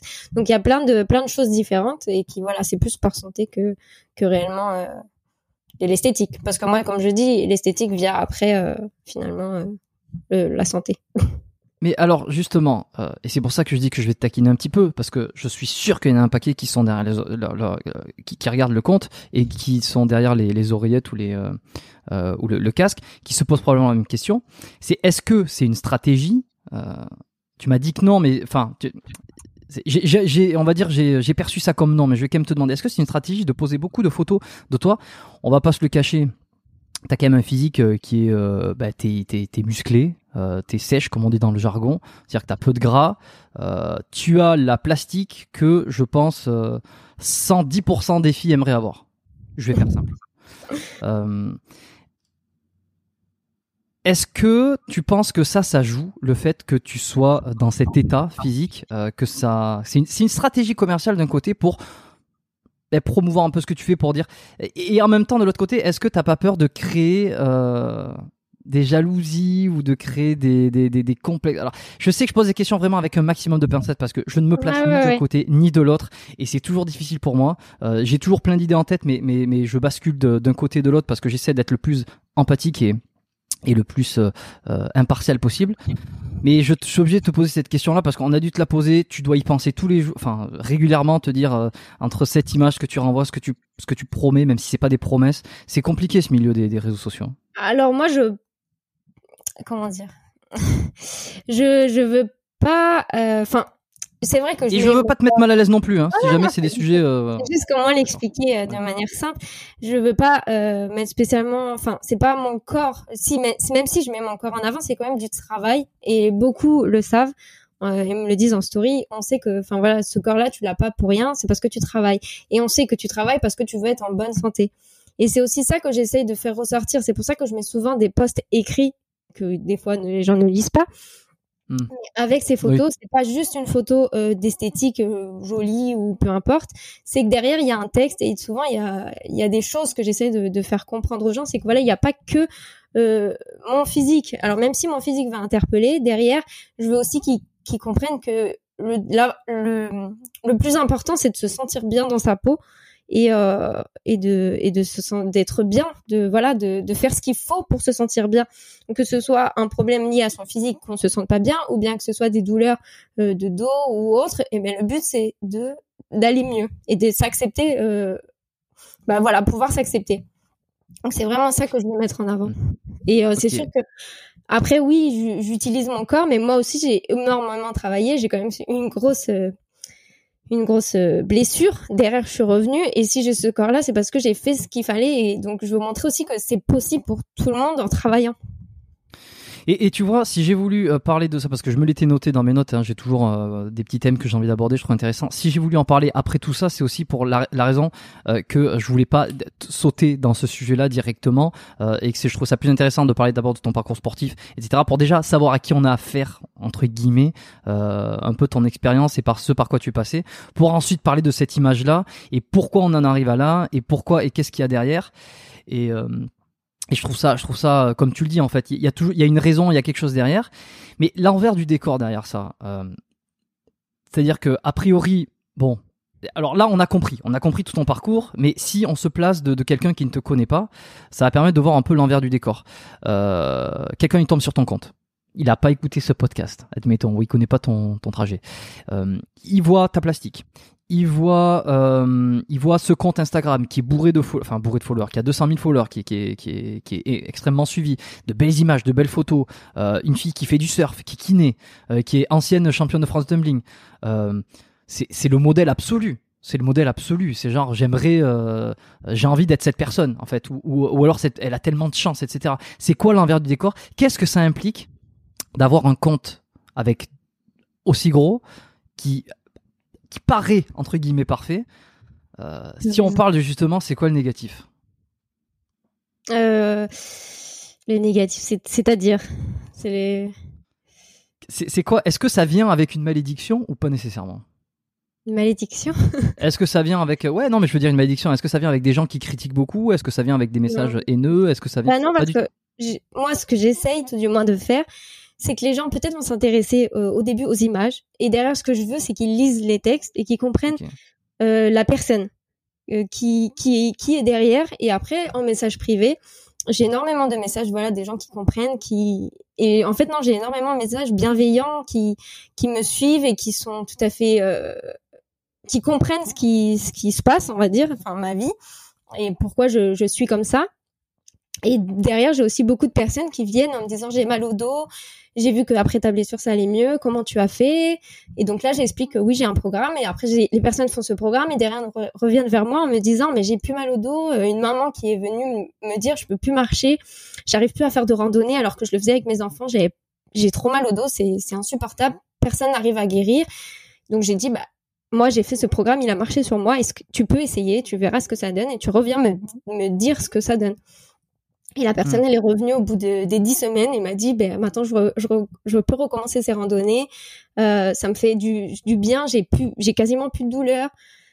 Et du coup, elle, elle s'est, enfin moi, d'avoir ces genres de retours, c'est vraiment aussi pour ça que je continue à créer des programmes et à faire en sorte que les gens aillent mieux, parce que voilà, d'avoir des retours quand les gens me disent, je peux enfin faire ça, ou j'ai plus de douleur, ou j'ai plus si, moi c'est ça qui me, qui me fait vraiment plaisir. Hmm. Ok, non mais c'est très clair. ce que j'ai ce que j'ai aimé dans ton sur ton compte aussi parce que c'est ce qui se dégage, euh, c'est que tu tu dis pas de conneries en fait. Euh, euh, tu vois, pour faire la comparaison, enfin tu dis pas de conneries. En tout cas, j'en ai pas vu. Euh. Je peux en dire, mais j'essaye de pas en dire tout Non, mais je pense aussi c'est ton, ton background et puis le fait que tu cette, euh, ce diplôme aussi de, de, kiné qui fait que tu sais un peu de quoi tu parles. Euh, on voit euh, pulluler, enfin beaucoup de comptes, je, je n'en citerai aucun de toute façon parce que j'en ai pas en, tête là précisément, où euh, euh au-delà des photos, des belles photos, il y a aussi en, en, en post pas mal de conneries sur des promesses, des, des, beaucoup de marketing, mais le marketing négatif qui promet, qui complexe, qui complexe les gens, bah, les filles plus les filles généralement parce que c'est les, les, filles s'identifient au camp de filles évidemment, euh, surtout sur le, quand on veut obtenir la, la même le même physique. Euh, voilà, toi, il y a des belles photos, euh, mais tu, tu pas de quoi. En fait, moi, je veux pas qu'on se compare à moi parce que chaque personne, c'est ce que je veux faire comprendre aussi, c'est que chaque personne est différente et chaque personne a un vécu et un passé différent. Donc ça sert à rien de vouloir ressembler à telle ou telle personne. Ce que je veux, c'est que les gens se sentent bien dans leur corps, dans leur esprit. C'est c'est ça leur appartient et c'est à eux d'être bien avec eux-mêmes et pas de ressembler à quelqu'un. Parce que ressembler à quelqu'un, ça ne veut pas dire être bien, parce qu'on n'est pas cette personne. Donc ça sert à rien de vouloir ressembler à cette personne. moi, je veux pas que les gens me ressemblent. Je veux qu'ils soient bien. Et quand des gens viennent me voir euh, en privé, je, je discute avec eux, je prends le temps. Et il y, en a aucun qui me dit j'ai envie de te ressembler. Bah parce que je pense que les gens qui peut-être le pensent ne viennent pas vers moi, mais moi vraiment c'est pas le message que je veux faire passer. C'est pas en prenant ce programme abdos, euh, vous aurez les mêmes abdos que moi. Vous aurez un ventre mm. plat parce que ça marche, c'est vrai, mais euh, moi, je veux surtout que parce que vous avez un pourquoi vous voulez un ventre plat? Et est-ce que si vous aurez un ventre plat, vous serez plus heureux avec vous-même? enfin, vous vous sentirez mieux. Moi, c'est ça surtout. Est-ce que si vous aurez plus mal au dos, vous serez content? Bah oui, évidemment. Donc du coup, bah ce programme a marché sur mon dos, il a marché sur beaucoup de personnes, donc il peut marcher sur vous. Je peux pas vous l'assurer, mais s'il marche sur vous et que vous allez mieux, bah moi je serai je serai contente. Et qu'est-ce qui fait que tu, euh, tu ne, enfin, ou alors peut-être que tu as changé, tu, tu, pratiques la kiné en ce moment euh, Non, non, du coup, c'est juste à travers des programmes? Ouais, là, du coup, avec le bah, du coup, c'est une sorte de kiné qui n'existe pas. c'est vrai qu'on la, on la, on la, on la voit pas de cette manière parce qu'on se dit qu'il faut être avec les patients, que c'est pas une kiné qui est mhm. très saine.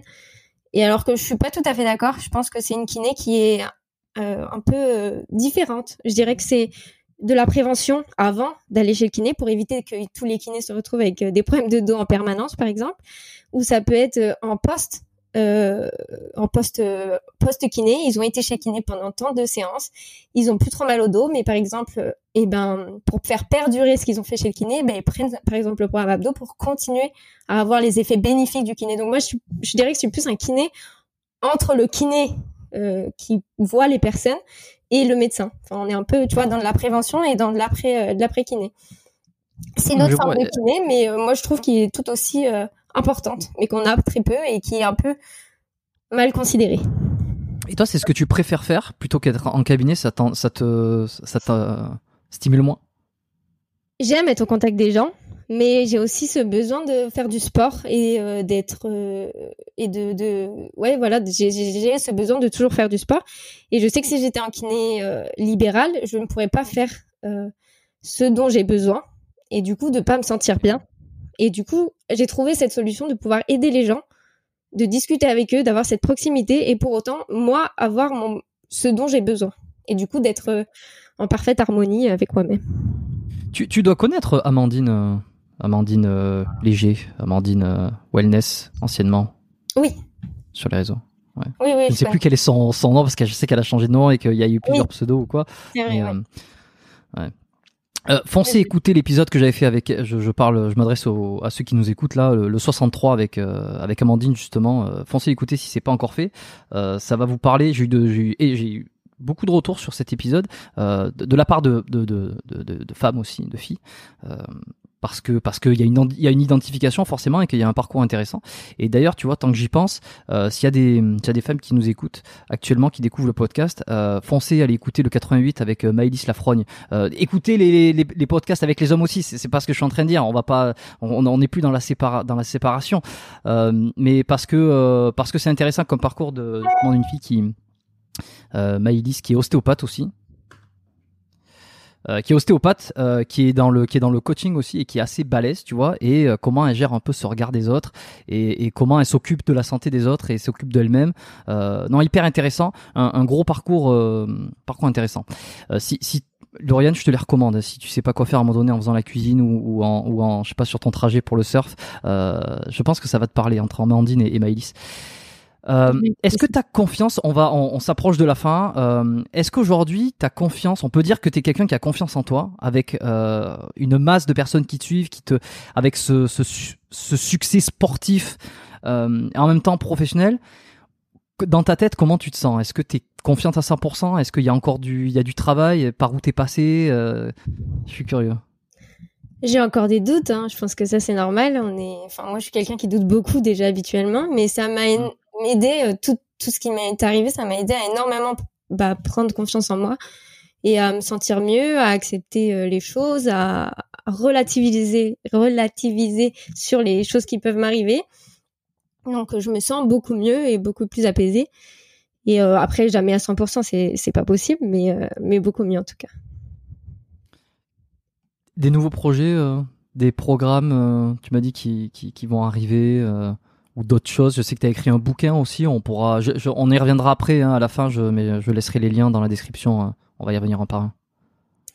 Là, je viens de sortir du coup ce que je disais, le, le programme 100% bien-être qui est visé euh, plus à, à retirer le stress, donc qui est basé sur des choses que j'ai que j'ai énormément fait en tant que sportif de haut niveau pour la gestion du stress et en mélangeant aussi à de la kiné et euh, pour permettre parce que je sais que le stress a, a beaucoup d'effets négatifs sur le corps et, euh, et du coup j'ai voulu créer un programme qui permette parce qu'on n'en trouve pas réellement sur euh, le net et je me suis dit que ça pouvait être quelque chose euh, de, de bénéfique pour les gens et qui pourrait leur Mhm. apporter un, un bien-être quoi.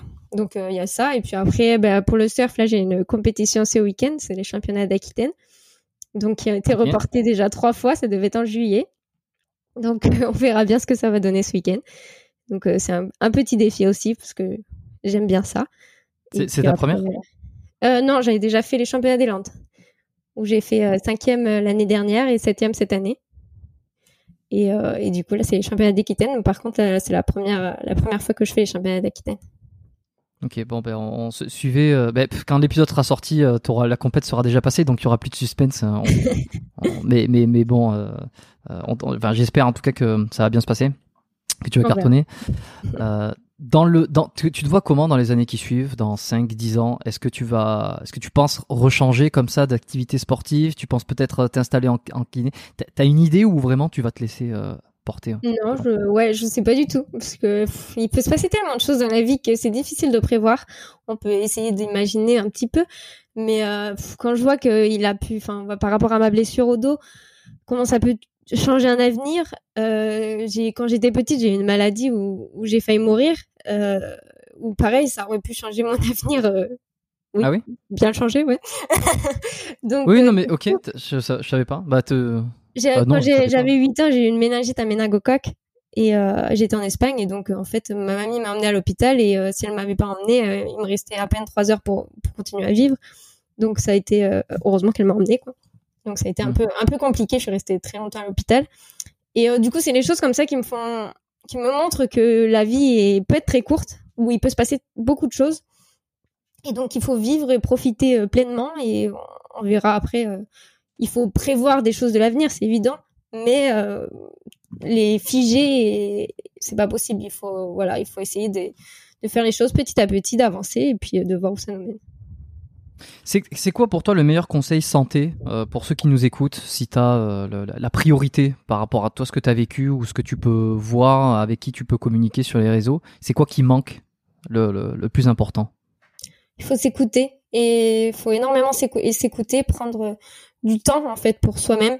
Parce que souvent on prend du temps pour les autres, on prend, prend du temps, bah, on fait tout ce qu'il y a à faire à la maison, le travail, euh, même avec les amis, mais on prend pas beaucoup de temps pour soi-même. Et, euh, mm. et c'est ce que j'ai envie de dire aux gens, c'est prenez du temps pour vous.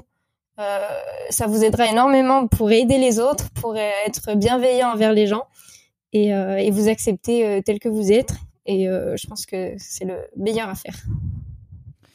Je, je, j'enchaîne avec les petites questions que j'ai toujours vers la fin, hein, quand, quand on, on, arrive vers le, la, la, fin de l'épisode.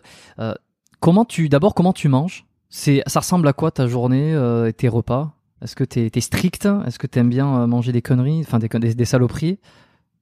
Alors, euh, je suis très gourmande, mais euh, pas de saloperies. de bons plats bien gourmands, de style fondu savoyard, de raclette, une bonne côte de bœuf. Je mange, en fait, je mange de tout de manière équilibrée et après, bah, je fais des repas où je vais me faire plaisir, très gourmand. Surtout avec ma famille, on est espagnol, on adore les apéros et, et bien manger. Et tapas, c'est? Les tapas, enfin les ouais voilà, on, adore les bons plats. Puis mon père cuisine très très bien, il adore ça. Donc du coup c'est vrai que on mange beaucoup, surtout le week-end. Donc le reste de la semaine, en fait, je vais essayer de faire attention pour euh, pour garder un poids stable et, en, forme quoi, parce que c'est c'est le mieux pour euh, être en bonne santé. Donc euh, ouais, t'as une, une diète? Non, enfin. Je vais manger en petite quantité. Je vais, par exemple, mon petit déjeuner, ça dépend, mais en ce moment, c'est du pain, euh, du pain complet ou du pain aux céréales avec soit le, de la protéine cream de chez Foodspring ou soit euh, du Saint-Moré avec du jambon et un petit thé et des fois un petit fruit, ça dépend. Donc euh, ça c'est un petit déj voilà qui est tout simple mais qui mhm. est très beau, enfin moi qui me satisfait bien. Et après le midi bah ça peut être une viande ou un poisson avec des féculents, des légumes, des fois un peu de fromage, ça dépend des fois et, euh, et un dessert, donc un fruit, une compote, euh, ouais, des trucs des fois au chocolat, mais ça, je j'en mange pas très souvent. Et puis, euh, des fois, je prends un goûter, ça dépend si j'ai faim ou si j'ai entraînement ou ce qui s'est passé dans ma journée. Et le soir, pareil, hein, une viande, un poisson, des féculents et des légumes. Et... Enfin voilà, ça reste très simple en fait. C'est juste qu'après, je vais mm. pas prendre des quantités énormes. J'essaie de, de faire attention aux quantités et puis, et puis voilà en fait rien d'extraordinaire. Ouais, non. mais alors c'est marrant parce que c'est ça, c'est exactement, c'est rien d'extraordinaire euh, quand c'est ce qu'on pourrait appeler une, alimentation normale entre guillemets, c'est celle dont on a besoin, euh, composée d'à peu près tout ce qu'il faut, euh, et ça se rapproche de ce qu'on, enfin ça se rapproche. C'est c'est plutôt la nourriture euh, de type fitness que qu'on nous vend dans les dans les contenus fitness en fait se rapproche c'est pour ça que moi j'ai été j'ai beaucoup apprécié ça quand je suis tombé dedans c'est que ça se rapproche d'une alimentation qu'on est censé avoir de manière normale. Alors des fois avec des proportions qui peuvent varier mais euh, ce que tu viens de décrire euh, n'a rien de comme tu le dis en fait c'est banal quoi. Mais c'est banal dans le sens c'est ce que ton corps a besoin en fait. Oui Complètement, en fait, ben, je veux plus manger des choses que, par exemple, des fois j'ai besoin de plus de lait, je vais boire plus de lait, des fois j'ai besoin de banane, euh, des fois j'ai besoin de mon carré de chocolat. En ce moment, c'est mon carré de chocolat avec mon thé, j'en ai besoin, ben je le prends. combien le, le pourcentage de, cacao? Ah, euh, c'est un chocolat pâtissier, donc euh, c'est pas du 60, ça doit être ah. du c'est du c'est bien sucré le chocolat pâtissier donc je sais plus c'est 50 ou 60 je pense je suis pas ah, ouais, ouais. noir pur non j'aime pas trop quand c'est trop trop noir ah ouais, alors moi j'ai un pote, c'est pareil. Euh, pourtant j'ai, euh, moi c'est c'est 80 90% pour moi c'est le meilleur euh, le meilleur ah compromis. Ouais, voilà. c'est trop chocolat pour moi. ouais, mais voilà, parce que c'est c'est une question de goût, c'est vrai. Mais moi j'aime bien un petit peu sucré, chocolat pâtissier. C'est vrai que en théorie c'est pour pâtisser, mais moi c'est pour manger. bon, ok. est-ce que tu t'entraînes? Enfin, tu, tu, vas au sport tous les jours, mais est-ce que tu fais de l'entraînement aussi un peu type, je sais pas, tu fais des pompes chez toi, des squats, des, des tu travailles d'autres aspects que uniquement le surf en ce moment? Alors moi j'ai oui j'ai plein de choses. Euh, je fais le surf, ça c'est tous les tous les quasiment tous les jours et plusieurs fois par jour suivant les saisons et suivant les, vagues et suivant la météo parce que c'est très variable par rapport au tumbling donc faut vachement s'adapter. Et après bah je vais faire euh, du renforcement au niveau des jambes, euh, enfin des squats et en salle, des squats, euh, presse, tout ça en fait pour renforcer les jambes et le dos. Et, euh, et après, j'ai aussi ben, mon renforcement au niveau des abdos, parce que je le sens dès que j'arrête moi aussi, parce que des fois, je, je bah, voilà, j'ai envie de faire autre chose, donc j'arrête de faire mon programme. Puis là, je recommence à avoir mal un petit peu au dos et je me dis, ah oui, en fait, il marche bien, même pour moi-même. Mm. donc euh, ça, et puis... Euh, et puis après, je fais aussi pas mal d'étirements, de souplesse pour garder voilà des, des muscles en, bonne santé et puis des articulations souples quoi aussi. Ça ressemble à quoi les sessions 20 minutes, 30 minutes, 1 heure quand tu fais ces de surf ou de ah, non, bah ouais les renforcements. Alors abdos c'est entre 10 et 20 minutes. Étirement, là, je suis un peu plus longue parce que je traîne et que j'aime bien ça. Donc, euh, je peux facile faire 30 à 40 minutes, mais on peut faire beaucoup moins. Mais moi, j'aime bien, alors euh, hmm. du coup, je traîne un peu. C'est le moment où je me relaxe. ouais, bah il faut bien avec cette activité à un moment donné. Le, le sommeil, euh, t'es. Oh, marmotte Une marmotte, bon, putain. Je dors beaucoup. Tout ce qui... ouais, ouais, j'ai besoin de dormir énormément. Il me faut facile 8h30 de sommeil complet. Hmm. Est-ce que tu prends des compléments aussi euh, alimentaires euh, T'es chez, Food, es chez Food Spring, Food Spring? Alors euh, non, je prends juste des fois les vitamines quand, quand je sens que voilà ça arrive l'hiver ou que je commence à être fatiguée, je prends une petite cure de vitamines. Mais sinon, je prends pas spécialement. J'en prenais quand je faisais du tumbling à haut niveau. Mais maintenant, avec le surf, j'en fais quand même beaucoup, mais j'ai plus besoin de récupérer aussi vite. Donc, après, c'était quoi? C'était quoi que tu prenais par exemple? Euh, pris les, Je prenais les BCA ou je prenais aussi beaucoup d'énergie aminose pour, euh, pour les entraînements, pour avoir la patate. Que maintenant, bah, si je suis un peu plus fatiguée, ben, je fais repos et, euh, mmh. Mmh. et je vais le prendre si, comme, voilà, j'ai, j'ai besoin de m'entraîner plus parce qu'il y a la compétition qui arrive ou autre, mais je, je fais plus autant qu'avant. Très bien. On va passer aux trois dernières questions habituelles et la première étant si on pouvait revenir, tu as 28 ans aujourd'hui, donc 10 ans en arrière, ça me paraît bien, 18 ans. Euh, oui, c'est ça, j'ai fait le calcul, c'est ça, je ne me suis pas trompé. c'est, pas dire de euh, c'est quoi le meilleur conseil que tu aurais, que aurais eu besoin d'entendre euh, entre 18 et 20 ans? Toujours croire en ses rêves. non, toujours croire à ce qu'on ce qu'on veut, ce qu'on est en train de mettre en place et, et même quand ça commence à devenir difficile, il faut toujours y croire parce que ça finit toujours par payer. Et même encore maintenant, des fois, quand j'y crois plus, quand j'ai des périodes difficiles, ben, je me, je me remémore ça et je me dis, mais t'as toujours cru et à chaque fois ça va payer. Donc là, continue d'y croire et ça finira par payer. Parce que dans des, quand on entreprend quelque chose, il y a toujours des difficultés. C'est impossible que ce se passe euh, toujours bien. Il y a toujours des moments où on perd espoir, où c'est difficile et, euh, et finalement, c'est là qu'il faut s'accrocher parce que c'est, c'est en continuant à s'accrocher que ça finira par payer. Donc, euh, je me dis qu'il faut toujours, toujours continuer à y croire. Hmm. généralement, euh, plus ça vaut le coup, euh, plus les obstacles sont grands et nombreux, généralement. Mais bon, ça. c'est pour ça que ça vaut le coup d'ailleurs. Hmm. Est-ce que tu as eu un modèle ou un mentor Ou une mentor? Euh, Non. Non, j'ai eu énormément de personnes qui m'ont entourée, qui m'ont apporté leur expérience, chacun à sa manière. J'ai eu pas mal de, de belles rencontres dans ma petite vie, mais, mais jamais réellement une seule personne. Mais euh, ouais, j'ai eu un bel entourage en tout cas. Je, vais rajouter une question que j'avais posée, c'était euh, l'épisode la première fois avec euh, Enzo Fukra, je crois, et je m'étais dit tiens finalement elle est pas si intéressante et en fait elle est peut-être intéressante parce que j'aime bien ta philosophie et j'ai envie de te demander si demain tu devais apprendre une mauvaise nouvelle. la question originale était originelle était si demain tu devais mourir, mais mais bon c'est un peu c'est un peu con. Mais si demain t'apprenais une mauvaise nouvelle euh, sur toi-même, tu vois que tu te restais plus beaucoup de temps à vivre, euh, qu'est-ce que tu penses que tu ferais en priorité Très bonne question. qu'est-ce que je ferais en priorité? Je me suis jamais posé la question. Euh, hmm, j'aurais besoin de ouais de, de continuer à partager ou de de ouais de, de partager aux, personnes proches de moi de tout ce que j'ai appris de, le faire vite quoi. De, de donner tout ce que j'ai à donner en fait. Et ensuite ben, partir euh, en voyage euh, dans un endroit paradisiaque pour euh, ben, finir ma vie. Pour terminer ok. Bon c'est non c'est je sais pas si je la garderai cette question parce que elle est elle est dure elle est difficile en général Mais, je, me dis des fois il peut sortir quelque chose de, de, de truc et puis euh, et, et de toute façon on se rend compte euh, souvent que c'est euh, dans ces situations-là on a tous plus ou moins les mêmes pensées, c'est profiter, c'est euh, c'est redistribuer, c'est retransmettre à un moment, c'est c'est lâcher toutes les conneries qui est dans, dans, lesquelles on est enfermé pour rester dans le dans, dans ce qui est important. Euh, donc je sais pas si je continue à la poser.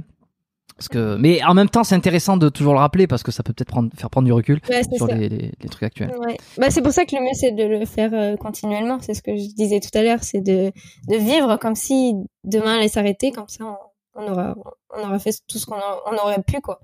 Et pas de, mm. de rester enfermé dans un schéma et euh, d'être malheureux en permanence. C'est se dire, ah bah si je vais faire ça, je vais être heureux. Non, fais-le et tu seras heureux. Et comme ça, tu, tu manqueras de rien. Est-ce que tu as un bouquin à me conseiller euh, ou à conseiller aux auditeurs, quelque chose qui t'a marqué ou quelque chose que tu as lu récemment qui t'a que tu as aimé? Euh, alors moi je lis souvent mais c'est vrai que je regarde pas enfin je m'attarde pas toujours sur les je retiens pas en fait les titres, les auteurs, tout ça, c'est vrai que je lis et c'est donc là j'ai pas de de livre euh, particulier. C'est pas Bon, si t'as si as une idée, tu me l'enverras. Enfin, si t'as quelque chose qui te revient, euh, genre euh, ah oui, ce livre, il a été absolument extraordinaire, tu pourras me l'envoyer. Et comme ça, je le rajouterai. Euh, sinon, ben écoute, c'était un plaisir, Lauriane. J'espère que je t'ai pas trop malmené. J'ai essayé d'être sage. voilà. Bon, je suis pas, connu pour être pour être forcément très pour être très méchant dans les interviews, au contraire, moi je. je, je, non, mais d'aller chercher plus en profondeur un peu plus des fois, essayer d'aller creuser là où euh, on pourrait s'arrêter. Et en fait c'est en creusant un petit peu plus qu'il peut apparaître des choses, même si des fois on, on est on frôle le, euh, la gêne ou le, le, c'est toujours délicat. C'est que ce, ce, que je disais avec quand j'avais fait l'épisode avec euh, Michael Louvel, c'est que euh, je veux jamais aller trop loin dans l'intimité sur comment ça s'est passé parce que il y a quand même un respect à avoir sur, tu vois, tu veux pas, veux pas faire de sensationnalisme. mais en même temps, ce sont des questions que tout le monde se pose et moins on en parle plus on euh, plus ça, ça, reste tabou, ça reste gênant et plus euh, plus on en parle, plus peut-être ça va ça va ça va délier les langues. Et puis enfin là on a il y avait pas de truc à délier particulièrement, mais donc non euh, mais oui d'en parler de moi ça me permet d'expliquer les choses aussi et de, de comprendre ma, ma philosophie aussi donc c'est pas une mauvaise chose. Où c'est qu'on te retrouve? Sur Instagram On recommande quelles sont tes meilleures recommandations si on veut suivre ce que tu fais, si on veut voir euh, ce que tu proposes en termes de programme? Est-ce que je sais que t'as pas de chaîne YouTube par exemple, mais euh, c'est dommage, ça serait super quand on voit sur YouTube en surf parce qu'il y a pas beaucoup de Français. Peut-être essayer. Là, je commence à me dire qu'il faudrait que ce serait bien. Donc peut-être bientôt. Ok. Et après, bah, Instagram, sur Instagram euh, un petit peu Facebook, mais pas trop. Et après, sinon, mon site internet. Laurianelemprunt.com. Eh ben, euh, si euh, si vous avez été euh, ben, alors convaincu, non, pas forcément convaincu, mais que vous avez trouvé ça intéressant, déjà allez suivre Lauriane sur son profil Instagram, comme ça, ça lui fera un, un, un abonné de plus. c'est euh, c'est toujours intéressant. Non, mais au-delà de ça, regardez un petit peu ce qu'elle fait et puis euh, et puis allez regarder son, compte aussi, euh, son compte non, son, son site, parce que parce que c'est c'est intéressant. Là, si vous souffrez de dos ou quoi, allez jeter un œil. Je laisserai tout ça dans la description. S'il y a d'autres choses à mentionner, ça sera dans les notes, enfin description notes de l'épisode comme d'habitude. Lauriane, est-ce que tu as un dernier, je sais pas, un message à faire passer ou un dernier mot à dire avant qu'on conclue? Euh, bah non, c'était un plaisir. C'était vraiment sympa de pouvoir partager tout ça. Et puis, euh, bah, j'espère que ça a intéressé nos internautes. Ok, bah je, je, pense que oui. Faites-nous vos retours, c'est le moment. Euh, partagez en, euh, sur, en, story sur Instagram. Euh, prenez une capture d'écran, mentionnez mon compte, mentionnez le compte de Lauriane. vous avez tout ce qu'il faut. partagez, envoyez-le à vos amis si vous connaissez des, des gens qui font, qui sont dans ce milieu-là, qui ont dans la gymna dans la gymnastique ou le ou le, le tumbling ou le surf ou ou bref, qui peuvent se reconnaître ou tout simplement en fait, je veux dire, balancer le podcast, partager le podcast parce que comme ça, ça, ça le fait grossir. Je gagne de l'audience. Je, je, non, mais c'est aussi un truc.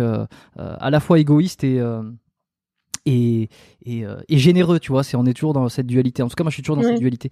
Euh, donc c'est voilà, c'est ça. abonnez-vous au podcast. si vous voulez pas louper les, les suivants épisodes, abonnez-vous sur Apple Podcast, sur Spotify, sur No Minutes, sur Google Podcast, YouTube. Ceux qui préfèrent être sur YouTube, je vois pas l'intérêt, mais pourquoi? Si, bah aujourd'hui on voit on voit l'intérêt, mais mais habituellement, quoique non, je suis pas en train de dire que mes mes autres invités sont moches, mais c'est un podcast, donc c'est quand même mieux à l'écoute. mais Mais non, c'était très agréable. Et puis abonnez-vous, inscrivez-vous à la lettre biomécanique, à la newsletter du podcast que j'envoie une fois par mois où je fais un petit récap. Euh, j'essaie de donner des conseils aussi euh, dans mon genre euh, en termes de santé. Euh, elle est gratuite, donc profitez-en. Il y a toujours un récap sur les sur les sur les sur les épisodes du mois précédent, des petites actus, des petites nouvelles, des questions, des réponses, des choses comme ça. et puis quand j'ai une annonce à faire, je la fais sur sur la, newsletter. Voilà, c'est un peu le, mes contacts privés. Le lien c'est le premier qui est en description, biomécaniquepodcast.com/lettres. Pour ceux qui sont intéressés, juste allez cliquer sur la page, lisez ne serait-ce que lisez la page euh, si, ça vous intéresse ou pas, et puis vous pouvez rentrer vos, vos contacts. Euh, je crois que j'ai tout dit en termes euh, de fin. Je vérifie, comme d'habitude, sur mon petit, euh, ma petite note.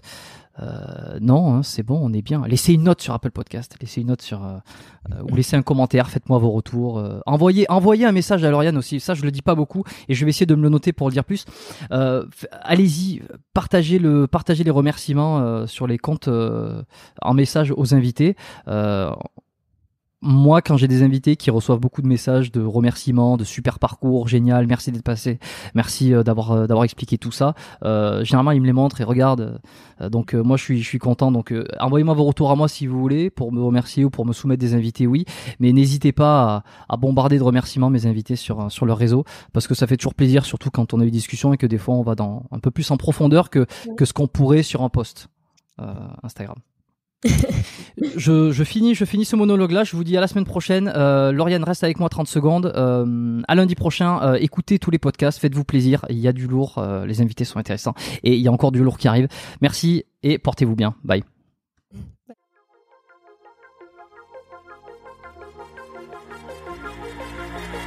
Merci d'avoir écouté cet épisode du podcast Biomécanique jusqu'au bout. Vous pouvez l'envoyer à deux de vos amis ou le partager sur vos réseaux sociaux. Merci également de lui mettre une note de 5 étoiles avec un petit commentaire sympa. C'est ce qui me permet de mieux ressortir dans les classements. Laissez-moi votre email sur biomécaniquepodcast.com slash lettres et je vous enverrai l'épisode de la semaine ainsi que la lettre biomécanique une fois par mois où je vous partage mes meilleurs conseils et recommandations. Vous avez écouté le podcast Biomécanique, je suis Jérôme Cazerolle et je vous dis à très bientôt.